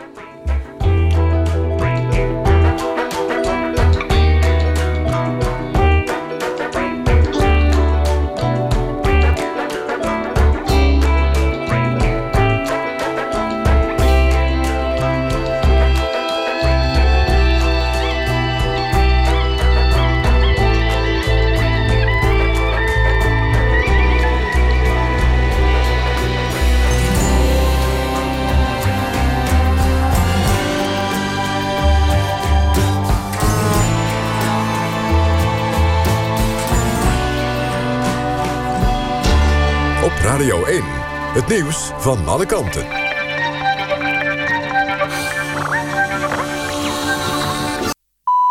1 uur even kunnen met het NOS-journaal. De nationale ombudsman is bezorgd over de vrijheid om in Nederland te demonstreren. Het lukt gemeente en de politie niet altijd om de rechten van demonstranten te beschermen, zegt Reinier van Zutphen. Het gaat dan bijvoorbeeld over onderwerpen als Zwarte Piet, Pegida en de komst van asielzoekerscentra. Volgens de ombudsman gebeurt het vaak dat betogers worden opgepakt, maar niet worden vervolgd. Hij wil dat zulke zaken altijd voor de rechter komen, zodat die kan beoordelen of de aanhouding wel terecht was. GroenLinks heeft een fractiemedewerker ontslagen die na het kerstdiner een stagiaire tegen haar zin heeft gezoend en betast. In eerste instantie probeerde GroenLinks hem via een arts en therapie weer aan het werk te krijgen, maar later is hij alsnog ontslagen. De kantonrechter oordeelde vorige week in een zaak die door de fractiemedewerker was aangespannen. De man ontkent dat sprake is van aanranding, en eiste een ontslagvergoeding van 50.000 euro. Die kreeg hij niet, wel kreeg de fractiemedewerker een transitievergoeding. Amsterdam wil geen paardenkoetsen meer in de binnenstad. Bijna alle partijen stemden in met een voorstel van de Partij voor de Dieren. Er worden geen nieuwe vergunningen meer gegeven. De twee koetsiersbedrijven die nu nog met paarden in het centrum van Amsterdam rijden, moeten daar volgend jaar april mee stoppen. De Partij voor de Dieren noemt de paardenkoetsen dierenleed, omdat de paarden bijvoorbeeld op warme dagen in de volle zon op de dam staan te wachten op klanten. En FC Barcelona is overtuigend door naar de kwartfinales van de Champions League. De Spanjaarden wonnen thuis met 3-0 van Chelsea. De eerste wedstrijd was geëindigd in 1-1. Ook Bayern München heeft zich geplaatst voor de kwartfinales. De Duitsers wonnen met 3-1 van Besiktas... nadat ze in eigen huis al gewonnen hadden met 5-0. Het weer. Er staat een matige wind en het is droog. Het kan in het noorden gaan vriezen. In de rest van het land minima rond de 3 graden. Morgen eerst droog, later meer bewolking en regen. Alleen in het noordoosten blijft het droog. Het wordt 10 graden. En vrijdag kan het gaan sneeuwen. Dit was het NOS Journaal. NPO Radio 1. VPRO. Nooit meer slapen.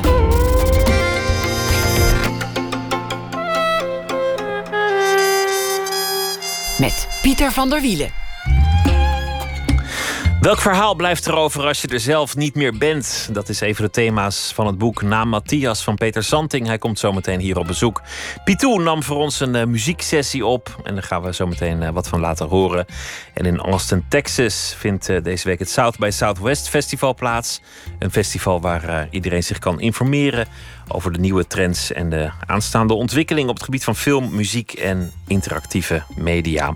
Erwin Blom is van Fast Moving Targets en brengt deze week elke nacht verslag uit. Erwin, goeienacht. Hoi. Gisteren stond je in de rij voor uh, Pussy Riot. Uh, overwoog je weer uit die rij te stappen. Wat was vandaag uh, aan de hand? gisteren was eigenlijk de opmaat naar, naar het muziekfestival, zou je kunnen zeggen.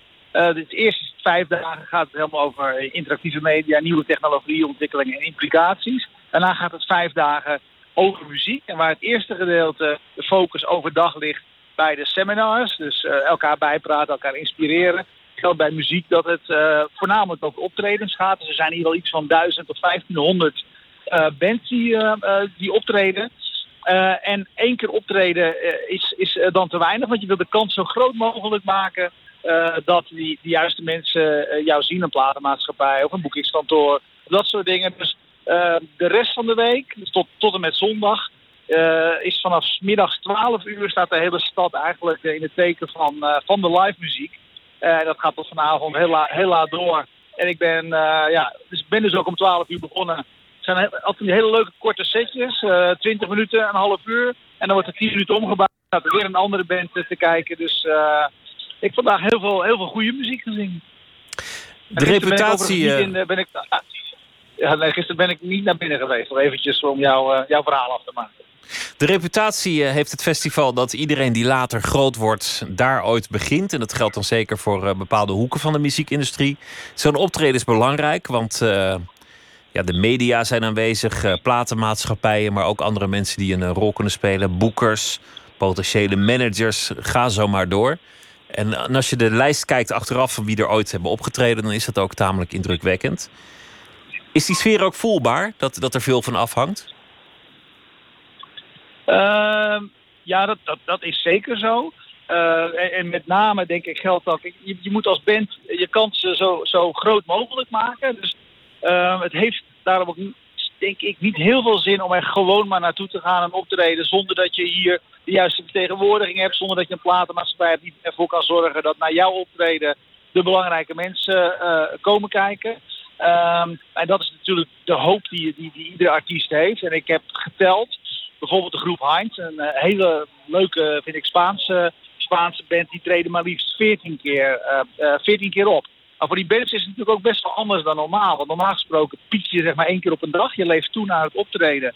En dan een half uur of drie kwartier of hoe lang je ook mag optreden, eh, geef je alles. Maar hier moet je dan ook onmiddellijk weer, do weer door. Dus voor die, voor die artiest is het nog best een extra, uh, extra moeilijk. Wat zijn de leuke bands die je hebt kunnen zien?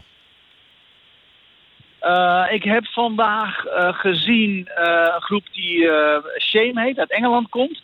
En die heb ik twee jaar geleden overigens de eerste keer hier gezien. Toen waren ze nog helemaal onbekend. En toen waren ze ook nog te jong om bier te mogen drinken hier bij de optredens. Inmiddels zijn ze al 21. Dus dat mogen ze nu wel. Maar die, dat is een band die heel erg hard wereldwijd ja, aan de weg aan het timmeren is. Maar zeker nog veel groter gaat worden dan ze zijn. Ze hebben een beetje die typische Engelse uh, bravoure die we kennen van groepen uit het verleden als Oasis en zelfs wel de Sex Pistols. Maar die Heinz dus, is echt een hele, dat zijn vier, vier meiden uit Madrid. Die ja, een beetje 60s georiënteerde muziek maken, maar waar ja, iedereen die, die er naar kijkt super vrolijk van wordt. Maar je bent hier natuurlijk ook in het land van, van de country, hè, want dit is, Texas. En misschien gaan we daar niet dan niet per se veel van horen wat je, wat je ziet. Maar het is wel heel erg leuk om die, die muziek in, in zijn originele context te horen. En Austin is ook een, een, muziekstad, ook als het festival niet is. Erwin Blom, dankjewel. Goeienacht of goede middag daar en nog heel veel plezier.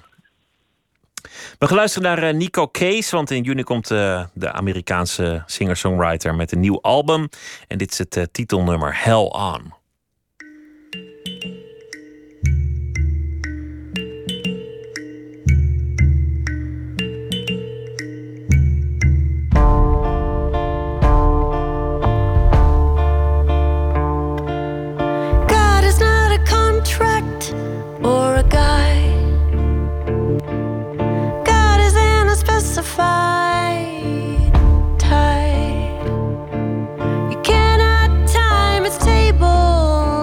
No glass or gables.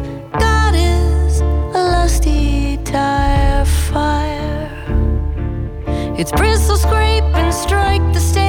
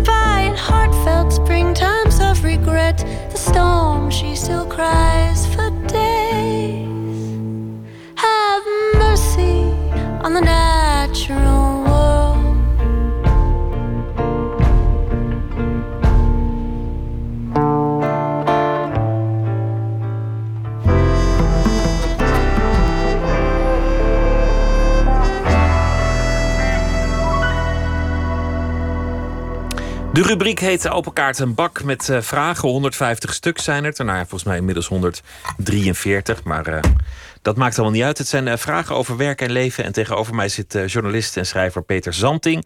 Vanwege een nieuw boek na Matthias. Een kaleidoscopisch boek. Verschillende levens die op het eerste gezicht niks met elkaar te maken hebben, worden beschreven in eh, scènes.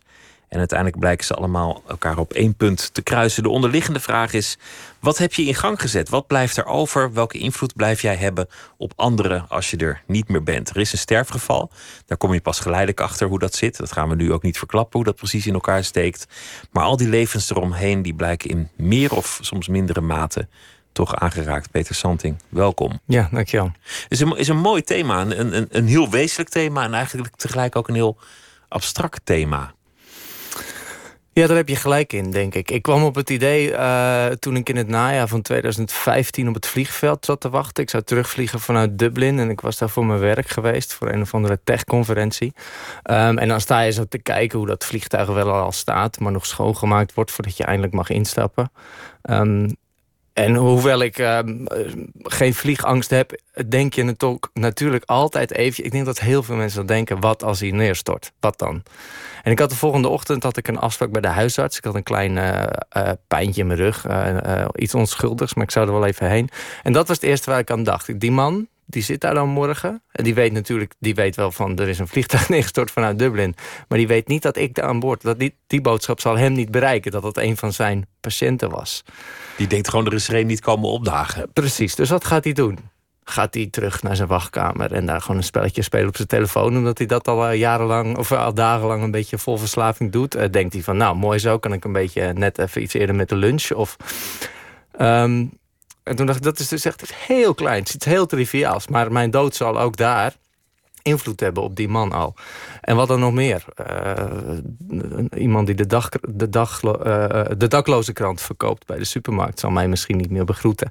Eh, er worden minder OV-fietsen verhuurd in Nederland. Eh, er is geen linksback meer in mijn voetbalteam. En het is niet zozeer dat ik heel erg over mijn eigen sterfelijkheid na begon te denken... maar het begint natuurlijk altijd wel bij het ik. Ehm, en van, van, vanaf daar begon het hele idee te lopen. Ze zeggen ook wel eens van als iemand eh, niest op de beurs in New York, dan heeft het invloed op iemands baan in Nieuw-Zeeland. Of, Ja. een, of een vlinder die met zijn, eh, met zijn eh, vleugeltjes klappert. Is een in orkaan aan de Brazilië. andere kant van de wereld. Is een orkaan aan de andere Ja. kant van de wereld. Nou, je eigen leven is natuurlijk ook zoiets. Er Ja. allemaal dingen in gang en niet in gang. Ook als je er niet bent en ook als mensen niet eens weten dat je er wel of niet bent. Exact, ja. En, en met dat verschil, met die twee voorbeelden die je nu noemt... is het is iets heel kleins en het kan dan ergens iets heel groots worden. Ik denk dat dat het effect kan hebben. Ik denk ook dat het andersom kan zijn. Dan kan iets heel groot zijn wat dan iets heel kleins tot effect kan hebben. En dat is jouw Ehm, eigen dood dan misschien. Iets groots voor, voor de directe... Is voor een ander dat eh, die 2 euro voor die dakloze krant niet verdient. Ehm, of het kan iets negatiefs zijn, wat een dood natuurlijk, eh, laten we zeggen, per definitie is. Ehm, en voor een ander toch iets positiefs is. Zoals in mijn boek eh, er uiteindelijk een vriendschap tussen twee mannen die elkaar anders niet zouden leren kennen ehm, ontstaat. En dat wilde ik ook laten zien. En niet van, oh ja, dus het gaat over rouw. Ja, natuurlijk gaat dit boek over rouw. Zeker bij die mensen die Matthias, die personages, personages die Matthias het beste kende. Maar ook die dingen waar je niet direct aan denkt. En het invloed op, de invloed op de mensen die hem helemaal niet gekend hebben.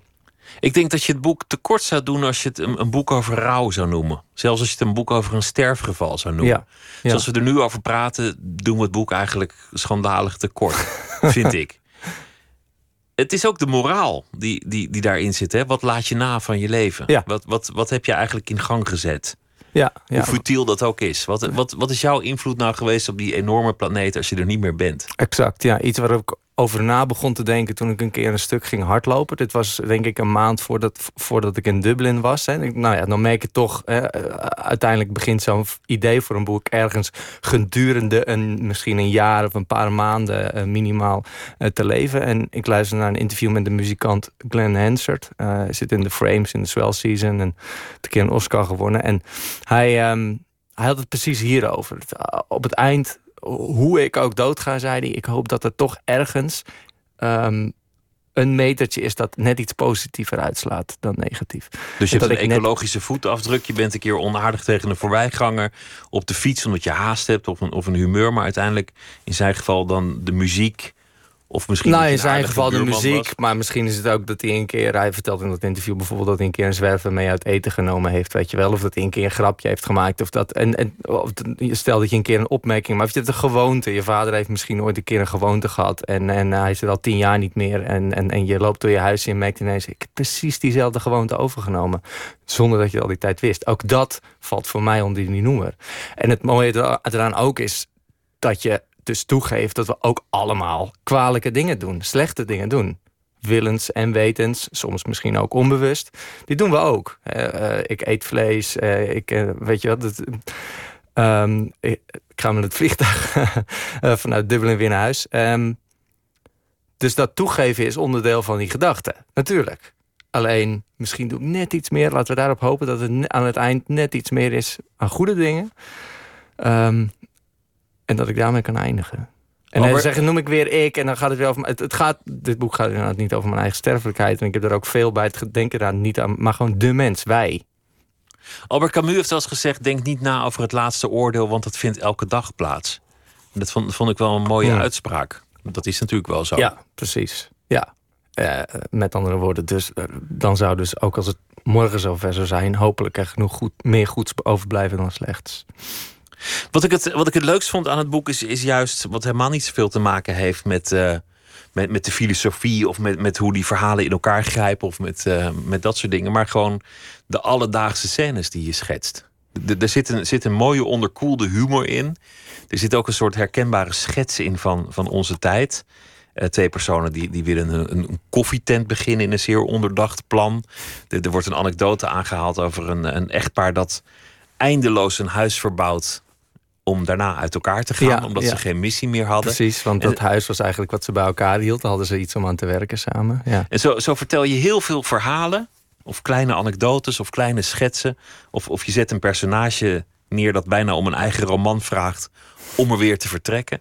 En, en dat vond ik eigenlijk de kracht van het boek. Dat interesseerde mij het meest. Ik vind ik een, een van de prettigste dingen tot nu toe die ik over dit boek gehoord heb van lezers. Echt waar. Ja. ja. Natuurlijk, je kan het over die grote thematiek hebben. En natuurlijk zit dat erin. Natuurlijk is er een, heb je het over een spanningsboog. Over iets wat je uiteindelijk op die achterflap zet. Dit, hier gaat het boek over. In maximaal, wat is het, 80 woorden. Ehm, maar ik ben heel erg bezig geweest. Ik heb heel veel plezier beleefd tijdens het schrijven.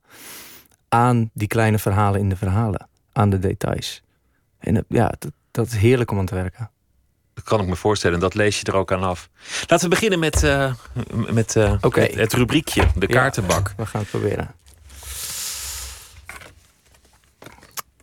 Welke kritiek krijg je vaak te horen? Ehm, ik moet eh, meteen denken aan mijn vriendin die de eerste versie van dit boek las. Versie 2 eh, was de versie die ik eh, voor het eerst aan mensen liet lezen. Versie 1 heb ik aan helemaal niemand laten lezen. En ik liet het haar lezen, een uitgeprint versie. Ga je een beetje natuurlijk zitten kijken terwijl ze op de bank zitten en aan het lezen. Proberen of je een gezichtsuitdrukking kunt lezen. Van, eh, wat vindt ze ervan? Ze vond het gelukkig heel erg mooi. Maar ze zei ook, hierna moet je maar eens een boek schrijven waarin er niemand doodgaat. Want dat is tot nu toe nog niet gelukt. Dat is tot nu toe niet gelukt. In, in, in, in- mijn tweede roman speelde het een aanzienlijk kleinere rol. Eh, dat, was een, dat was een roman, een verhaal, eh, toch in de eerste plaats over een vader-zoon relatie. Ehm, eh, maar mijn eerste boek ging over een vrienden... Het was een coming-of-age roman. over een vriendengroep waarvan er eentje zelfmoord pleegt. En de rest moet terugkijken op hoe zorgeloos waren die tienerjaren samen dan wel. eh, of niet. Ehm, en zij heeft al mijn boeken natuurlijk in meerdere stadia gelezen. Dus dat betekent eigenlijk dat zij niet drie romans van mij gelezen heeft, maar misschien wel zeventien. Eh, en ehm, eh, dat vond ik grappig. En dat, dat, zegt ze nog steeds wel eens. En en ze, heeft, ze heeft waarschijnlijk ook gelijk. Ehm, maar tegelijkertijd is, ehm, is de dood natuurlijk een onderwerp waar we allemaal eh, elke dag mee bezig zijn. En, en, en iets waar. Daar geloofde ik met dit boek heel erg in. Eh, je zowel het, het, het, het lelijke, het verdrietige, het ellendige. als ook het mooie en het positieve tegenaf kunt zetten. En dat heb ik met dit boek denk ik wel meer geprobeerd dan, eh, dan in die eerste roman, die wel gewoon echt dichter op de huid, op, op, op de rouw zat. Maar een boek schrijft ook een beetje zichzelf. Want de meeste schrijvers beginnen zes keer opnieuw aan een ander boek. Of hebben een groot boek dat moet wachten. Dan ineens komt er een thema dat, dat zo, ja, zo'n urgentie bezit dat je, dat je het gewoon schrijft. Mhm, ja. Dat, je, dat je de uren maakt of dat de letters gewoon uit je vingers stromen. Exact. En dat is hiermee ook. Eh, ik wil het allemaal niet te veel als een soort van fantasiewereld of eh het droomproces eh, voordoen. Maar dat is hiermee grotendeels wel zo geweest. Ik had het idee, ik heb op mijn werk eh, onbetaald verlof gevraagd. Ik zeg, ik ga er twintig weken tussenuit, 4,5 maand. Ehm, want ik wil heel graag aan een roman schrijven. Nou, gelukkig kon dat. Ehm, en natuurlijk ben je dan in het, in het begin bang. Straks zit ik twee weken te schrijven. Lukt het, komt er gewoon niks uit mijn vingers. Ga ik Netflix kijken eh, en, en voetbalmanager spelen die, die andere 18 weken. En moet ik op, op, op hangende pootjes weer terug naar NRC. Misschien wel eerder. Van, nou, het, lukte gewoon niet. Ehm, maar dat was echt, echt niet zo. Ik, ik, al na een paar weken wist ik, dat gevaar bestaat niet. Dat ga ik totaal ontlopen. Ik ga dit helemaal volmaken en ik werd er dolgelukkig van ook. En Dat is- juist ook ja. door de eind, maar juist ook door de eindigheid. Dat vond ik ook het mooie eraan. Ik bedoel, ik, ik kwam er niet toen achter dat ik voor altijd thuis op een kamertje wilde zetten schrijven. Want uiteindelijk is het ook een eenzame bezigheid. Eh, maar juist door die eindigheid, ik heb nu nog 18 weken, oké. Ik heb nu nog 16 weken, oké. dan is dit nu de planning. Ik heb nu nog 10 weken, goed. Dan moet die tweede versie binnen die 10 weken gaan lukken. Oké, ik heb er nu nog vier, nou prima, want ik heb nog twee hoofdstukken. Ik had het precies zo in mijn hoofd. En ik, ik, dat, eh, dat was een eh, ja, gelukza- gelukzalige ervaring. Zullen we nog een vraag Ja, doen? natuurlijk. Nou, het, het ging al lang niet meer over welke kritiek ik vaak te horen kreeg. Ja, dat, heb je mooi, dat heb je mooi gedaan. Ja. Eh, wat is je gemoedstoestand op dit moment? Ehm, als je net een boek hebt uitgebracht, dan eh, weet je omgeving daar natuurlijk van. En iedereen zegt dan van, oh, je boek is net uit. En het volgende wat ze dan altijd zeggen, without fail, is spannend. En dan zeg ik steeds, ja, het is, het is inderdaad ook wel spannend. Maar ik weet niet zo heel goed wat ik dan nu op dit moment spannend aan het vinden ben. Terwijl het wel zo is. Dus ik, ik voel, eh, dat voel ik wel. Ehm, en waar zit dat dan in? Dan, dus de reacties. Ehm, recensies, die een soort van overtreffende trap van een reactie zou, eh, eh, zou kunnen noemen. Hè. Hoe gaan, komt er iets in kranten, in tijdschriften? Ehm, hoe gaat erop gereageerd worden in het algemeen op zo'n boek? En, en die spanning zit er wel in. Dus in het checken van eh, is er nog ergens iets verschenen of eh, eh, krijg ik een mailtje? En ik ben daar toch ook wel gevoelig voor. Want oh, ja, er zit er zeker ijdelheid in. Volgens mij is er maar één remedie tegen. Dat is gewoon onmiddellijk aan een nieuw boek beginnen. Ja, Dat Ja. is eh, wat Woody Allen met films altijd heeft gedaan. Hè? Die begint te typen aan zijn nieuwe script de dag dat de montage af is. Ja, ja, want dan neem je afstand van het vorige werk, bedoel je. En Ja, dan, heb dan- je, kun je het misschien ook beter hebben als iemand dan zegt van nou, dit was eigenlijk niet zo geslaagd. En dan kun je in je hoofd denken, nou wacht maar, want ik ben alweer met wat nieuws bezig. En daarin ga ik er wel slagen. Dat is misschien wel waar, ja. Ik heb wel van de week, ehm, ik heb een, echt een klein, klein schrijfkamer. Het is, het is twee meter bij drie meter, denk ik. Er staat een bureau in een boekenkast. en Een stoel. Ehm, die heb ik van de week op een avond helemaal opgeruimd. Dus alles wat met nou Matthias en het maakproces te maken had. eh, het, eh, vorige versies, uitgeprinte manuscripten. eh, eh, bakjes die ik had eh, met, met kleine kaartjes over de personages. Allerlei andere dingen. Boeken die me geïnspireerd hadden. Of die ik vaak even doorbladerde. Dat heb ik allemaal aan de kant geschoven. En weer in de boekenkast, die boeken. Alles schoon. Met dat idee. Ik ga weer opnieuw beginnen. Ik ga weer binnenkort weer aan iets nieuws beginnen. We gaan nog een kaart doen. Oké. Wat vind je lelijk aan jezelf? Oh, oh, dat vind ik zo'n moeilijke vraag. Ehm. nou, waar ik wel eens jaloers op ben met andere mensen... is een zekere impulsiviteit. Ik, ik denk dat het ook wel een kwa- kwaliteit van me is... en ook wel bij het schrijven van het boek. En mensen zeggen dat natuurlijk ook wel. Een soort van zelfdiscipline en, en, en, en, en, en gaan zitten plannen... zoals ik net ook alweer tegen jou zeg. Van, hè. Dus ik wist precies, dan ga ik dit in de laatste zes weken doen... en dat in de laatste vier weken doen. Maar dat betekent ook dat er heel veel... dat er weinig impulsiviteit en een soort van... we gaan dit nu zomaar ineens even doen... Dit klinkt als, in als mijn leven zit. Dat is, goede dat, discipline. De discipline van een marathonloper. ja, ja, ja, maar je wil natuurlijk soms ook dat, dat je op een avond denkt... weet je wat, ik ga nu gewoon dit doen. En dan doe je je jas uit en dan loop je de deur uit en dan doe je het gewoon. Ehm, en dat is toch een... eh, dat is toch iets wat ik, wat ik moeilijk vind. Ik merk dat ik, eh, dat ik daar een... eh, dat ik dat mis. Dat is eigenlijk wel jammer. Ik heb het ook geloof ik niet zo heel erg hoor. Dat ik totaal impulsief iets kan doen. Maar Ja, ik ben dat wel jaloers op mensen die in een... In een eh, ja, in, in één vlaag naar een ander, ander continent verhuizen of zoiets. Of iets heel Exact, ja, radicaals ja, ja, doen. dat, ja, precies. De laatste, de laatste heb ik zo'n soort van toekomstdroom van dat ga ik ooit nog eens een keer doen. Dan ga ik een jaar lang in het buitenland eh, werken of zo. En eh, mijn vriend, vriendin mee, die gaat er dan ook werken. En de kat mee. En eh, dan, dan, maar als puntje bij paaltje komt, ben ik dan degene die dat doet? Of is dat hetgene wat ik lelijk vind aan mezelf? Dat ik dan, En de, de man die je liever was geweest soms, die, die zou gewoon met zijn auto in één keer Die zou, die zou iets eerder dat doen. Die zou iets eerder de deur uitstappen voor dat gekke plan van die avond. Die zou iets eerder die, die man of die vrouw aanspreken. omdat je diegene nu interessant vindt. En heb ik, dan voel, ik- voel, voel ik toch, to- toch vaak ook wel een zekere reservering bij. die ik dan liever niet zou willen voelen. Maar goed, Ja. het boek is er. Dat, dat zou je ook als een, eh, in die zin toch wel als een, als een daad kunnen. Oh, als een, ja, als een daad wel, maar wel als een zorgvuldig geplande. Zorgvuldig, en, en eh, over een geplande zekere langere periode geplande daad. Ja. Ja. We gaan nog, eh, Oké, ik ga nog één nog doen. één doen. Nog één doen. Praat je wel eens hardop als er niemand is? Oh ja, zeker. Ja. Om Ten- die gedachten te ordenen of, eh, of het Eh, gekkigheid? Ik denk grofweg op twee redenen. Of ik praat tegen onze kat.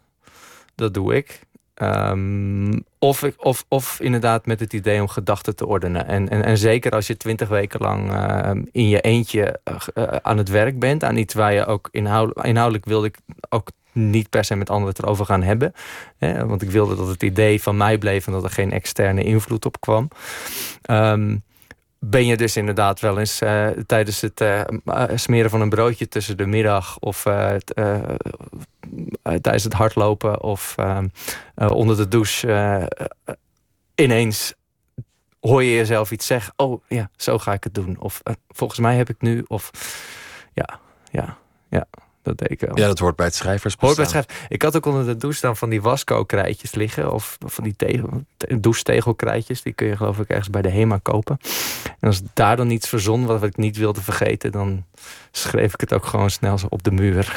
In de douche zelfs nog ideeën douche. opgeklopt. Ja, dan dacht ik van... ah, vandaag ga ik het zo doen met dat hoofdstuk. Ga ik zo aanpakken. Dat wordt het schema. Eerst dat, dan dat. En dan moet er dat gebeuren. En dan moet ik dat en dat als slot gaan doen. En dan ja, straks stap ik, heb ik me afgedroogd en, eh, en aangekleed. Ben ik het weer vergeten. Dus dan schreef ik dat snel op de muur. En werd je vriendin daar niet horend of? En als ze thuis komt en er staat in de douche met, met een rode stift... Ja. dood begrafenis. Ja, ja nee, dat, allemaal- dat, dat, dan, dan had ik dat wel alweer weggehaald hoor. Want daar ben ik ook wel weer ehm, eh, zelfbewust genoeg voor. Om eh, dat te gebruiken waarvoor ik het wilde gebruiken. Namelijk, het moest vertaald worden naar papier. Dus had ik het ergens anders op. En dan, dan, dan haalde ik het ook meteen wel weer weg. Want Ja. dat zou redelijk macaber geweest zijn. Ja, als zij dan s'avonds onder de douche stapt of de volgende dag. En dan staat er eh, een, een, een vrijwel niet te ontcijferen boodschap. Maar eh, woorden waaruit blijkt dat het weer eh, flink wis- mis was in het hoofd van Peter. Peter Santing, dankjewel. En het eh, boek heet eh Na Matthias, verschenen bij Das Mag. Ja. Dank je. Ja, dankjewel. En bij het boek zit ook een, eh, een playlist, een Spotify-lijst. En een van de liedjes die daarop staat is Death Cab for Cutie met Brothers on a Hotel Bed.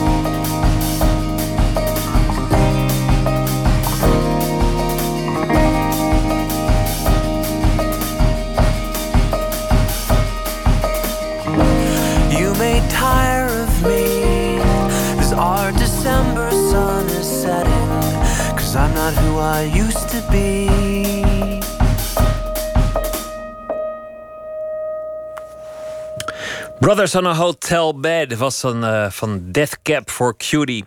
1 minuut een reeks verhalen in 60 seconden. Deze is gemaakt door René van S. En de titel is De Fabriek, deel 2. Pst,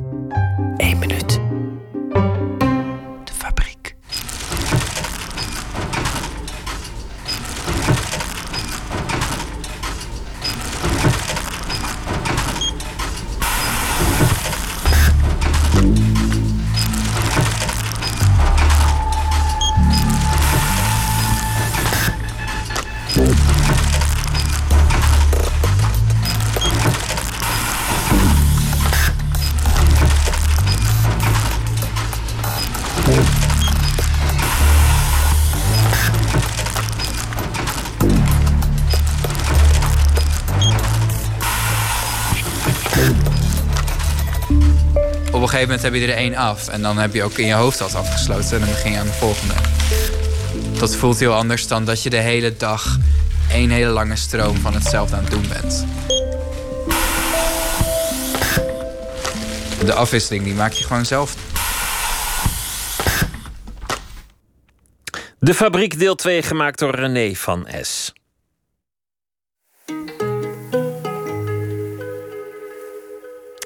De 83ste editie van de Boekenweek staat in het teken van de natuur. NPO Radio 1 vroeg luisteraars naar een favoriet of geliefd literair fragment dat op de natuur betrekking heeft. En eh, het fragment van vannacht komt uit Dit is mijn hof van Chris de Stoop. En dat werd eh, ingestuurd door Els van Niekerk. Goedenacht, eh, mevrouw van Niekerk. Dag meneer Van der Wielen. Vanwaar dit, dit fragment? Waarom sprak het u aan? Nou, ik hoorde eh, de, oproep voor, de, voor een fragment. En gelijk het eerste wat in mijn hoofd toen opkwam... was eh, het zinnetje... eh, en, dan is, en dan komt er weer die verte in mij. En dat is een zinnetje uit het boek van... Dit is mijn hof van Christus Stoop. En eh, ik geloof dat dat zometeen wordt voorgelezen. Ja. Maar dat, eh, dat zinnetje, dat is op de een of andere manier in mijn hoofd blijven zitten.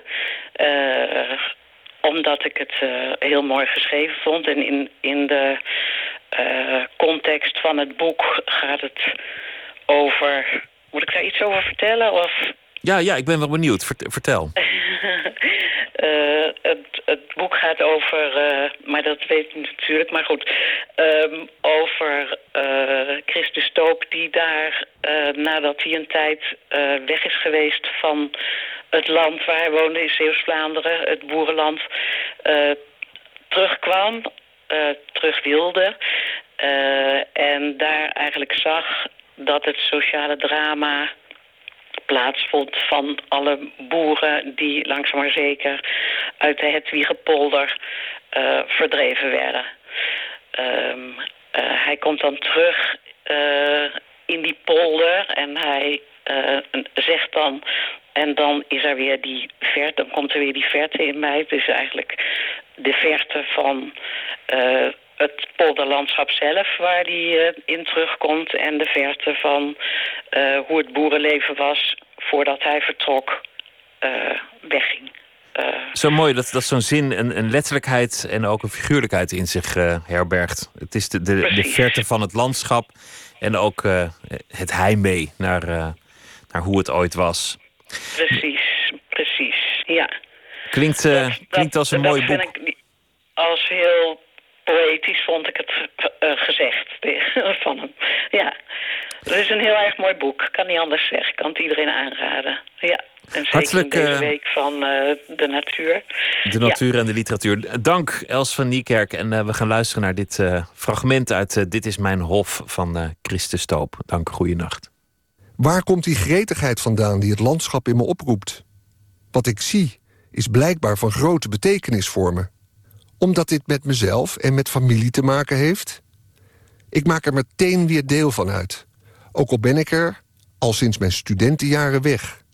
Dan komt het kind van de polder weer in mij naar boven. Dan komt er weer die verte in mij. Uit Dit is mijn hof van Chris de Stoop. NPO Radio 1 biedt deze week een eh, groen luistercadeau aan. Een eh, eigen boekenweekgeschenk. Presentatoren onder wie Mieke van der Wij, Menno Bentveld en ikzelf hebben uit eh, de boekenkast een verhaal of een hoofdstuk uit een boek gekozen. En dat voorgelezen met een natuurbeschrijving. Want dat allemaal vanwege de boekenweek die in het teken staat van de natuur. En ik zelf heb gekozen uiteraard voor eh, een stuk uit Nooit meer slapen van, eh, van Hermans. U kunt het allemaal eh, beluisteren via de podcast De Verhalen. Elke dag wordt er eentje klaargezet. Abonneert u zich dus op De Verhalen via nporadio1.nl slash podcast. Of bij andere platforms voor het podcasten.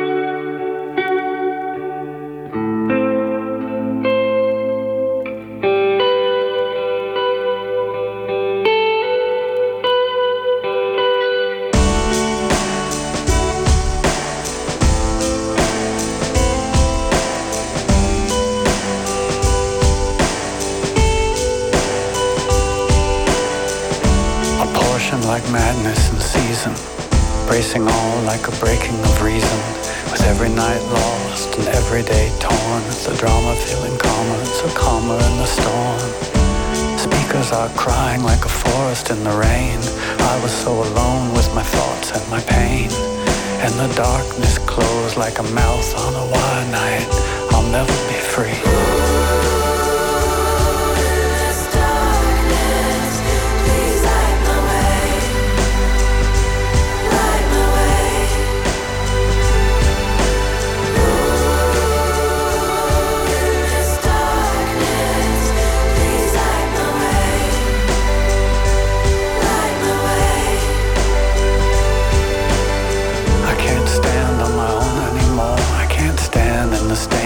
Broken and poor. I can't break what I held and it never was true. In the mirror, what I said was a lie to you and me and everything I see and everything I could. Tried so hard to be good for myself, for you, for the hidden and divine, for everything. But I can fail just so many times.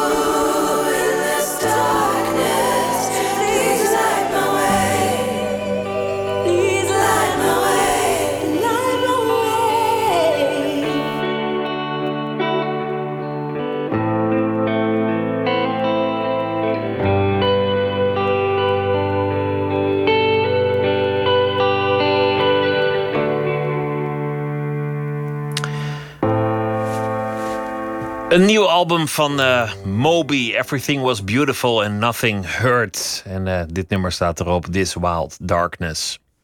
Elke twee weken nemen we in Amsterdam in een eh, platenwinkel twee muzieksessies op met muzikanten uit binnen- en buitenland. Op uitnodiging van ons spelen ze een paar liedjes en vertellen er iets over. Afgelopen keer was het podium voor folkzangeres Pitou.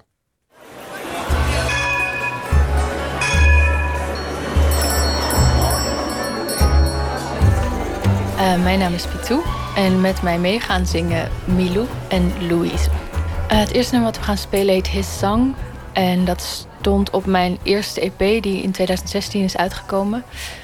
Ehm, en nu ben ik aan het werken aan mijn tweede EP, maar ik geniet er nog steeds heel erg van om die nummers van die eerste EP te spelen, omdat ze voor mijn gevoel blijven evolueren. Zeker nu ik ook met band speel. Vandaag niet, maar wel bij andere optredens kunnen we daar gewoon de hele tijd aan verder werken. Dat vind ik heel leuk. Er zijn nummers die ik, toen ik ze net had geschreven, meteen afschreef. En dan hoor ik ze nu en dan interpreteer ik ze opnieuw, waardoor ik ze opeens wel wil spelen. En er zijn nummers die heel veel voor me hebben betekend, die ja, een soort een beetje langzame dood sterven en, en ergens op een eh, stofstapel terechtkomen. Ehm, en ik weet niet precies wat dat is. Ik denk dat de verandering van je persoonlijkheid ga je anders kijken naar een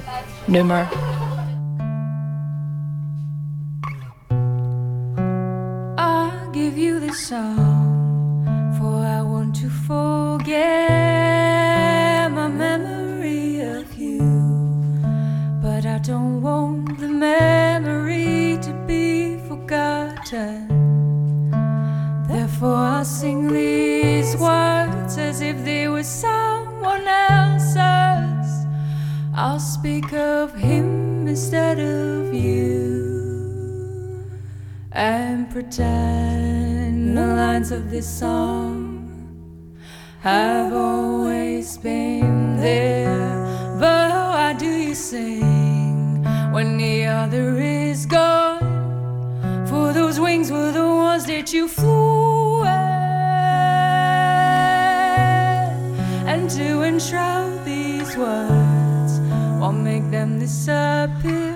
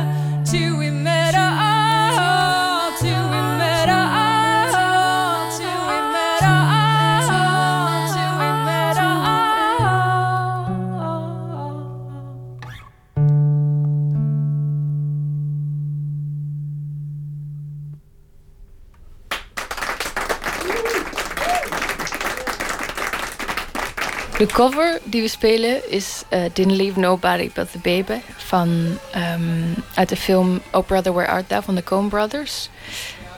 En ik wilde die graag spelen omdat ik die al eerder met Milou en Louise heb gezongen. En het is echt een heerlijk nummer om te zingen.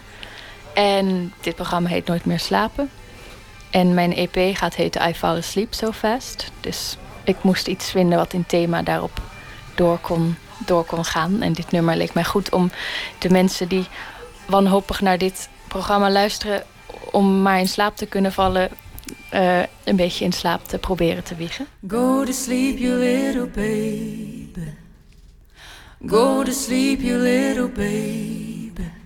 Your mama's gone away and your daddy's gonna stay. Didn't leave nobody but the baby.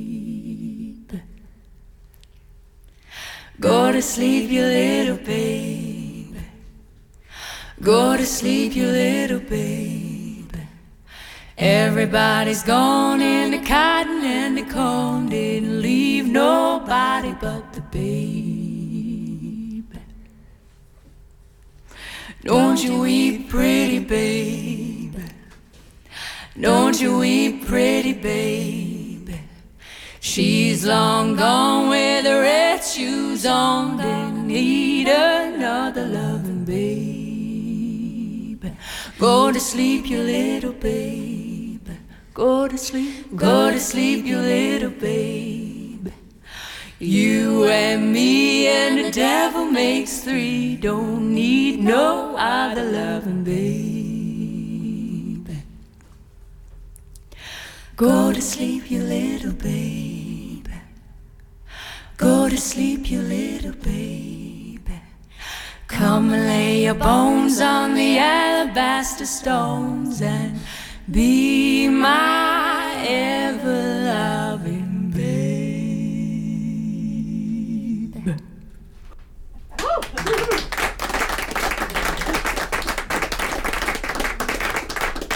Het volgende nummer wat we gaan spelen is Problems. En dat staat op mijn tweede EP, die in mei uitkomt. En we hebben 13 mei in de Bittersloot de EP-release. En een tijdje geleden hebben we het als single uitgebracht via The Independent, een Engelse krant. En ehm, dat vond ik heel spannend, maar het is nu in de wereld. En binnenkort gaat mijn EP dat ook zijn en daar heb ik heel veel zin in. I might have problems. She might be but she tells me, I'll just have to take a hand and follow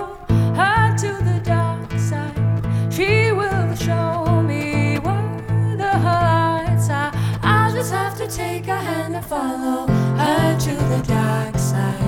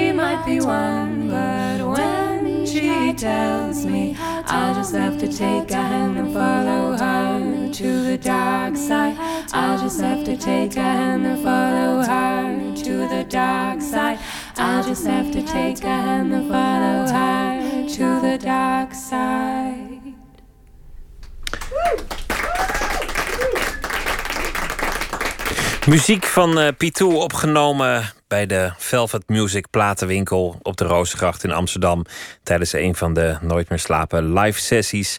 Er komt een eh, nieuwe EP later dit jaar, I Fall Asleep So Fast. En voor de programmering van die sessies kijk op de website vpro.nl slash Nooit meer slapen. Poëzie van eh, Frank Koenegracht, dichter en psychiater. De laatste bundel heet Lekker dood in eigen land. En hij heeft dit gedicht voor ons opgenomen, Verenigingen waar ik lid van ben.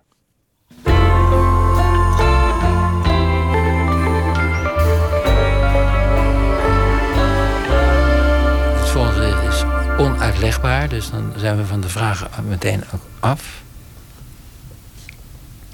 Verenigingen waar ik lid van ben. De vereniging Daar komt een hond op ons af. De vereniging Naalden die stil hangen boven de reeds draaiende plaat. De vereniging, eh, allemaal met dubbele punten, hè? de vereniging dubbele punt, de vereniging dubbele punt. De vereniging De kat die ergens van afviel.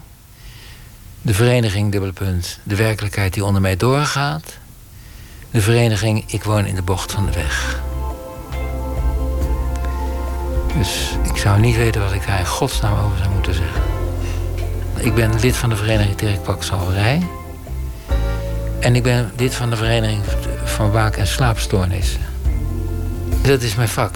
Dus, dus neuropsychiatrie. Dus, dus dat zijn eh, allerlei dingen met winterdepressie en licht, lichttherapie en waak- en slaapstoornissen. Dus, eh, maar ook eh, wat niet helemaal mijn vak is, dus narcolepsie en zo. Maar dat, dat, dat, dat, dat werk, zeg maar. Dus de ne- ne- neurologische kant van de psychiatrie. Dus daar ben ik lid van. Maar dat staat niet bij. Verenigingen waar ik lid van ben. De vereniging Daar komt een hond op ons af. De vereniging Naalden die stil hangen boven de reeds draaiende plaat. De vereniging De kat die ergens van afviel. De vereniging dubbele punt, De werkelijkheid die onder mij doorgaat. De vereniging Ik woon in de bocht van de weg.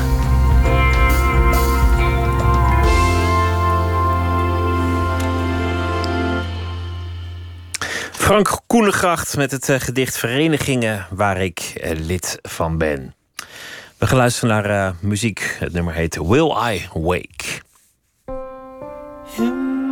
Take some time. It might take a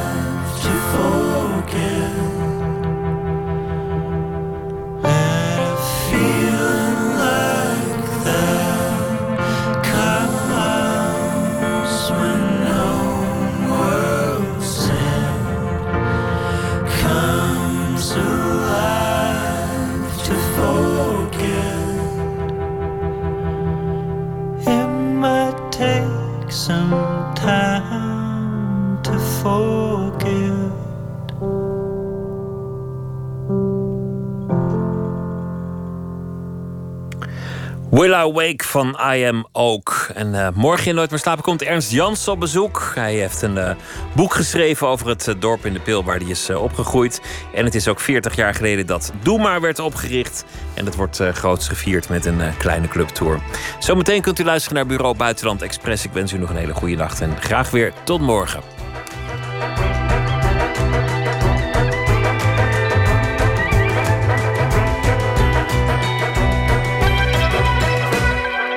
Radio 1, het nieuws van alle kanten.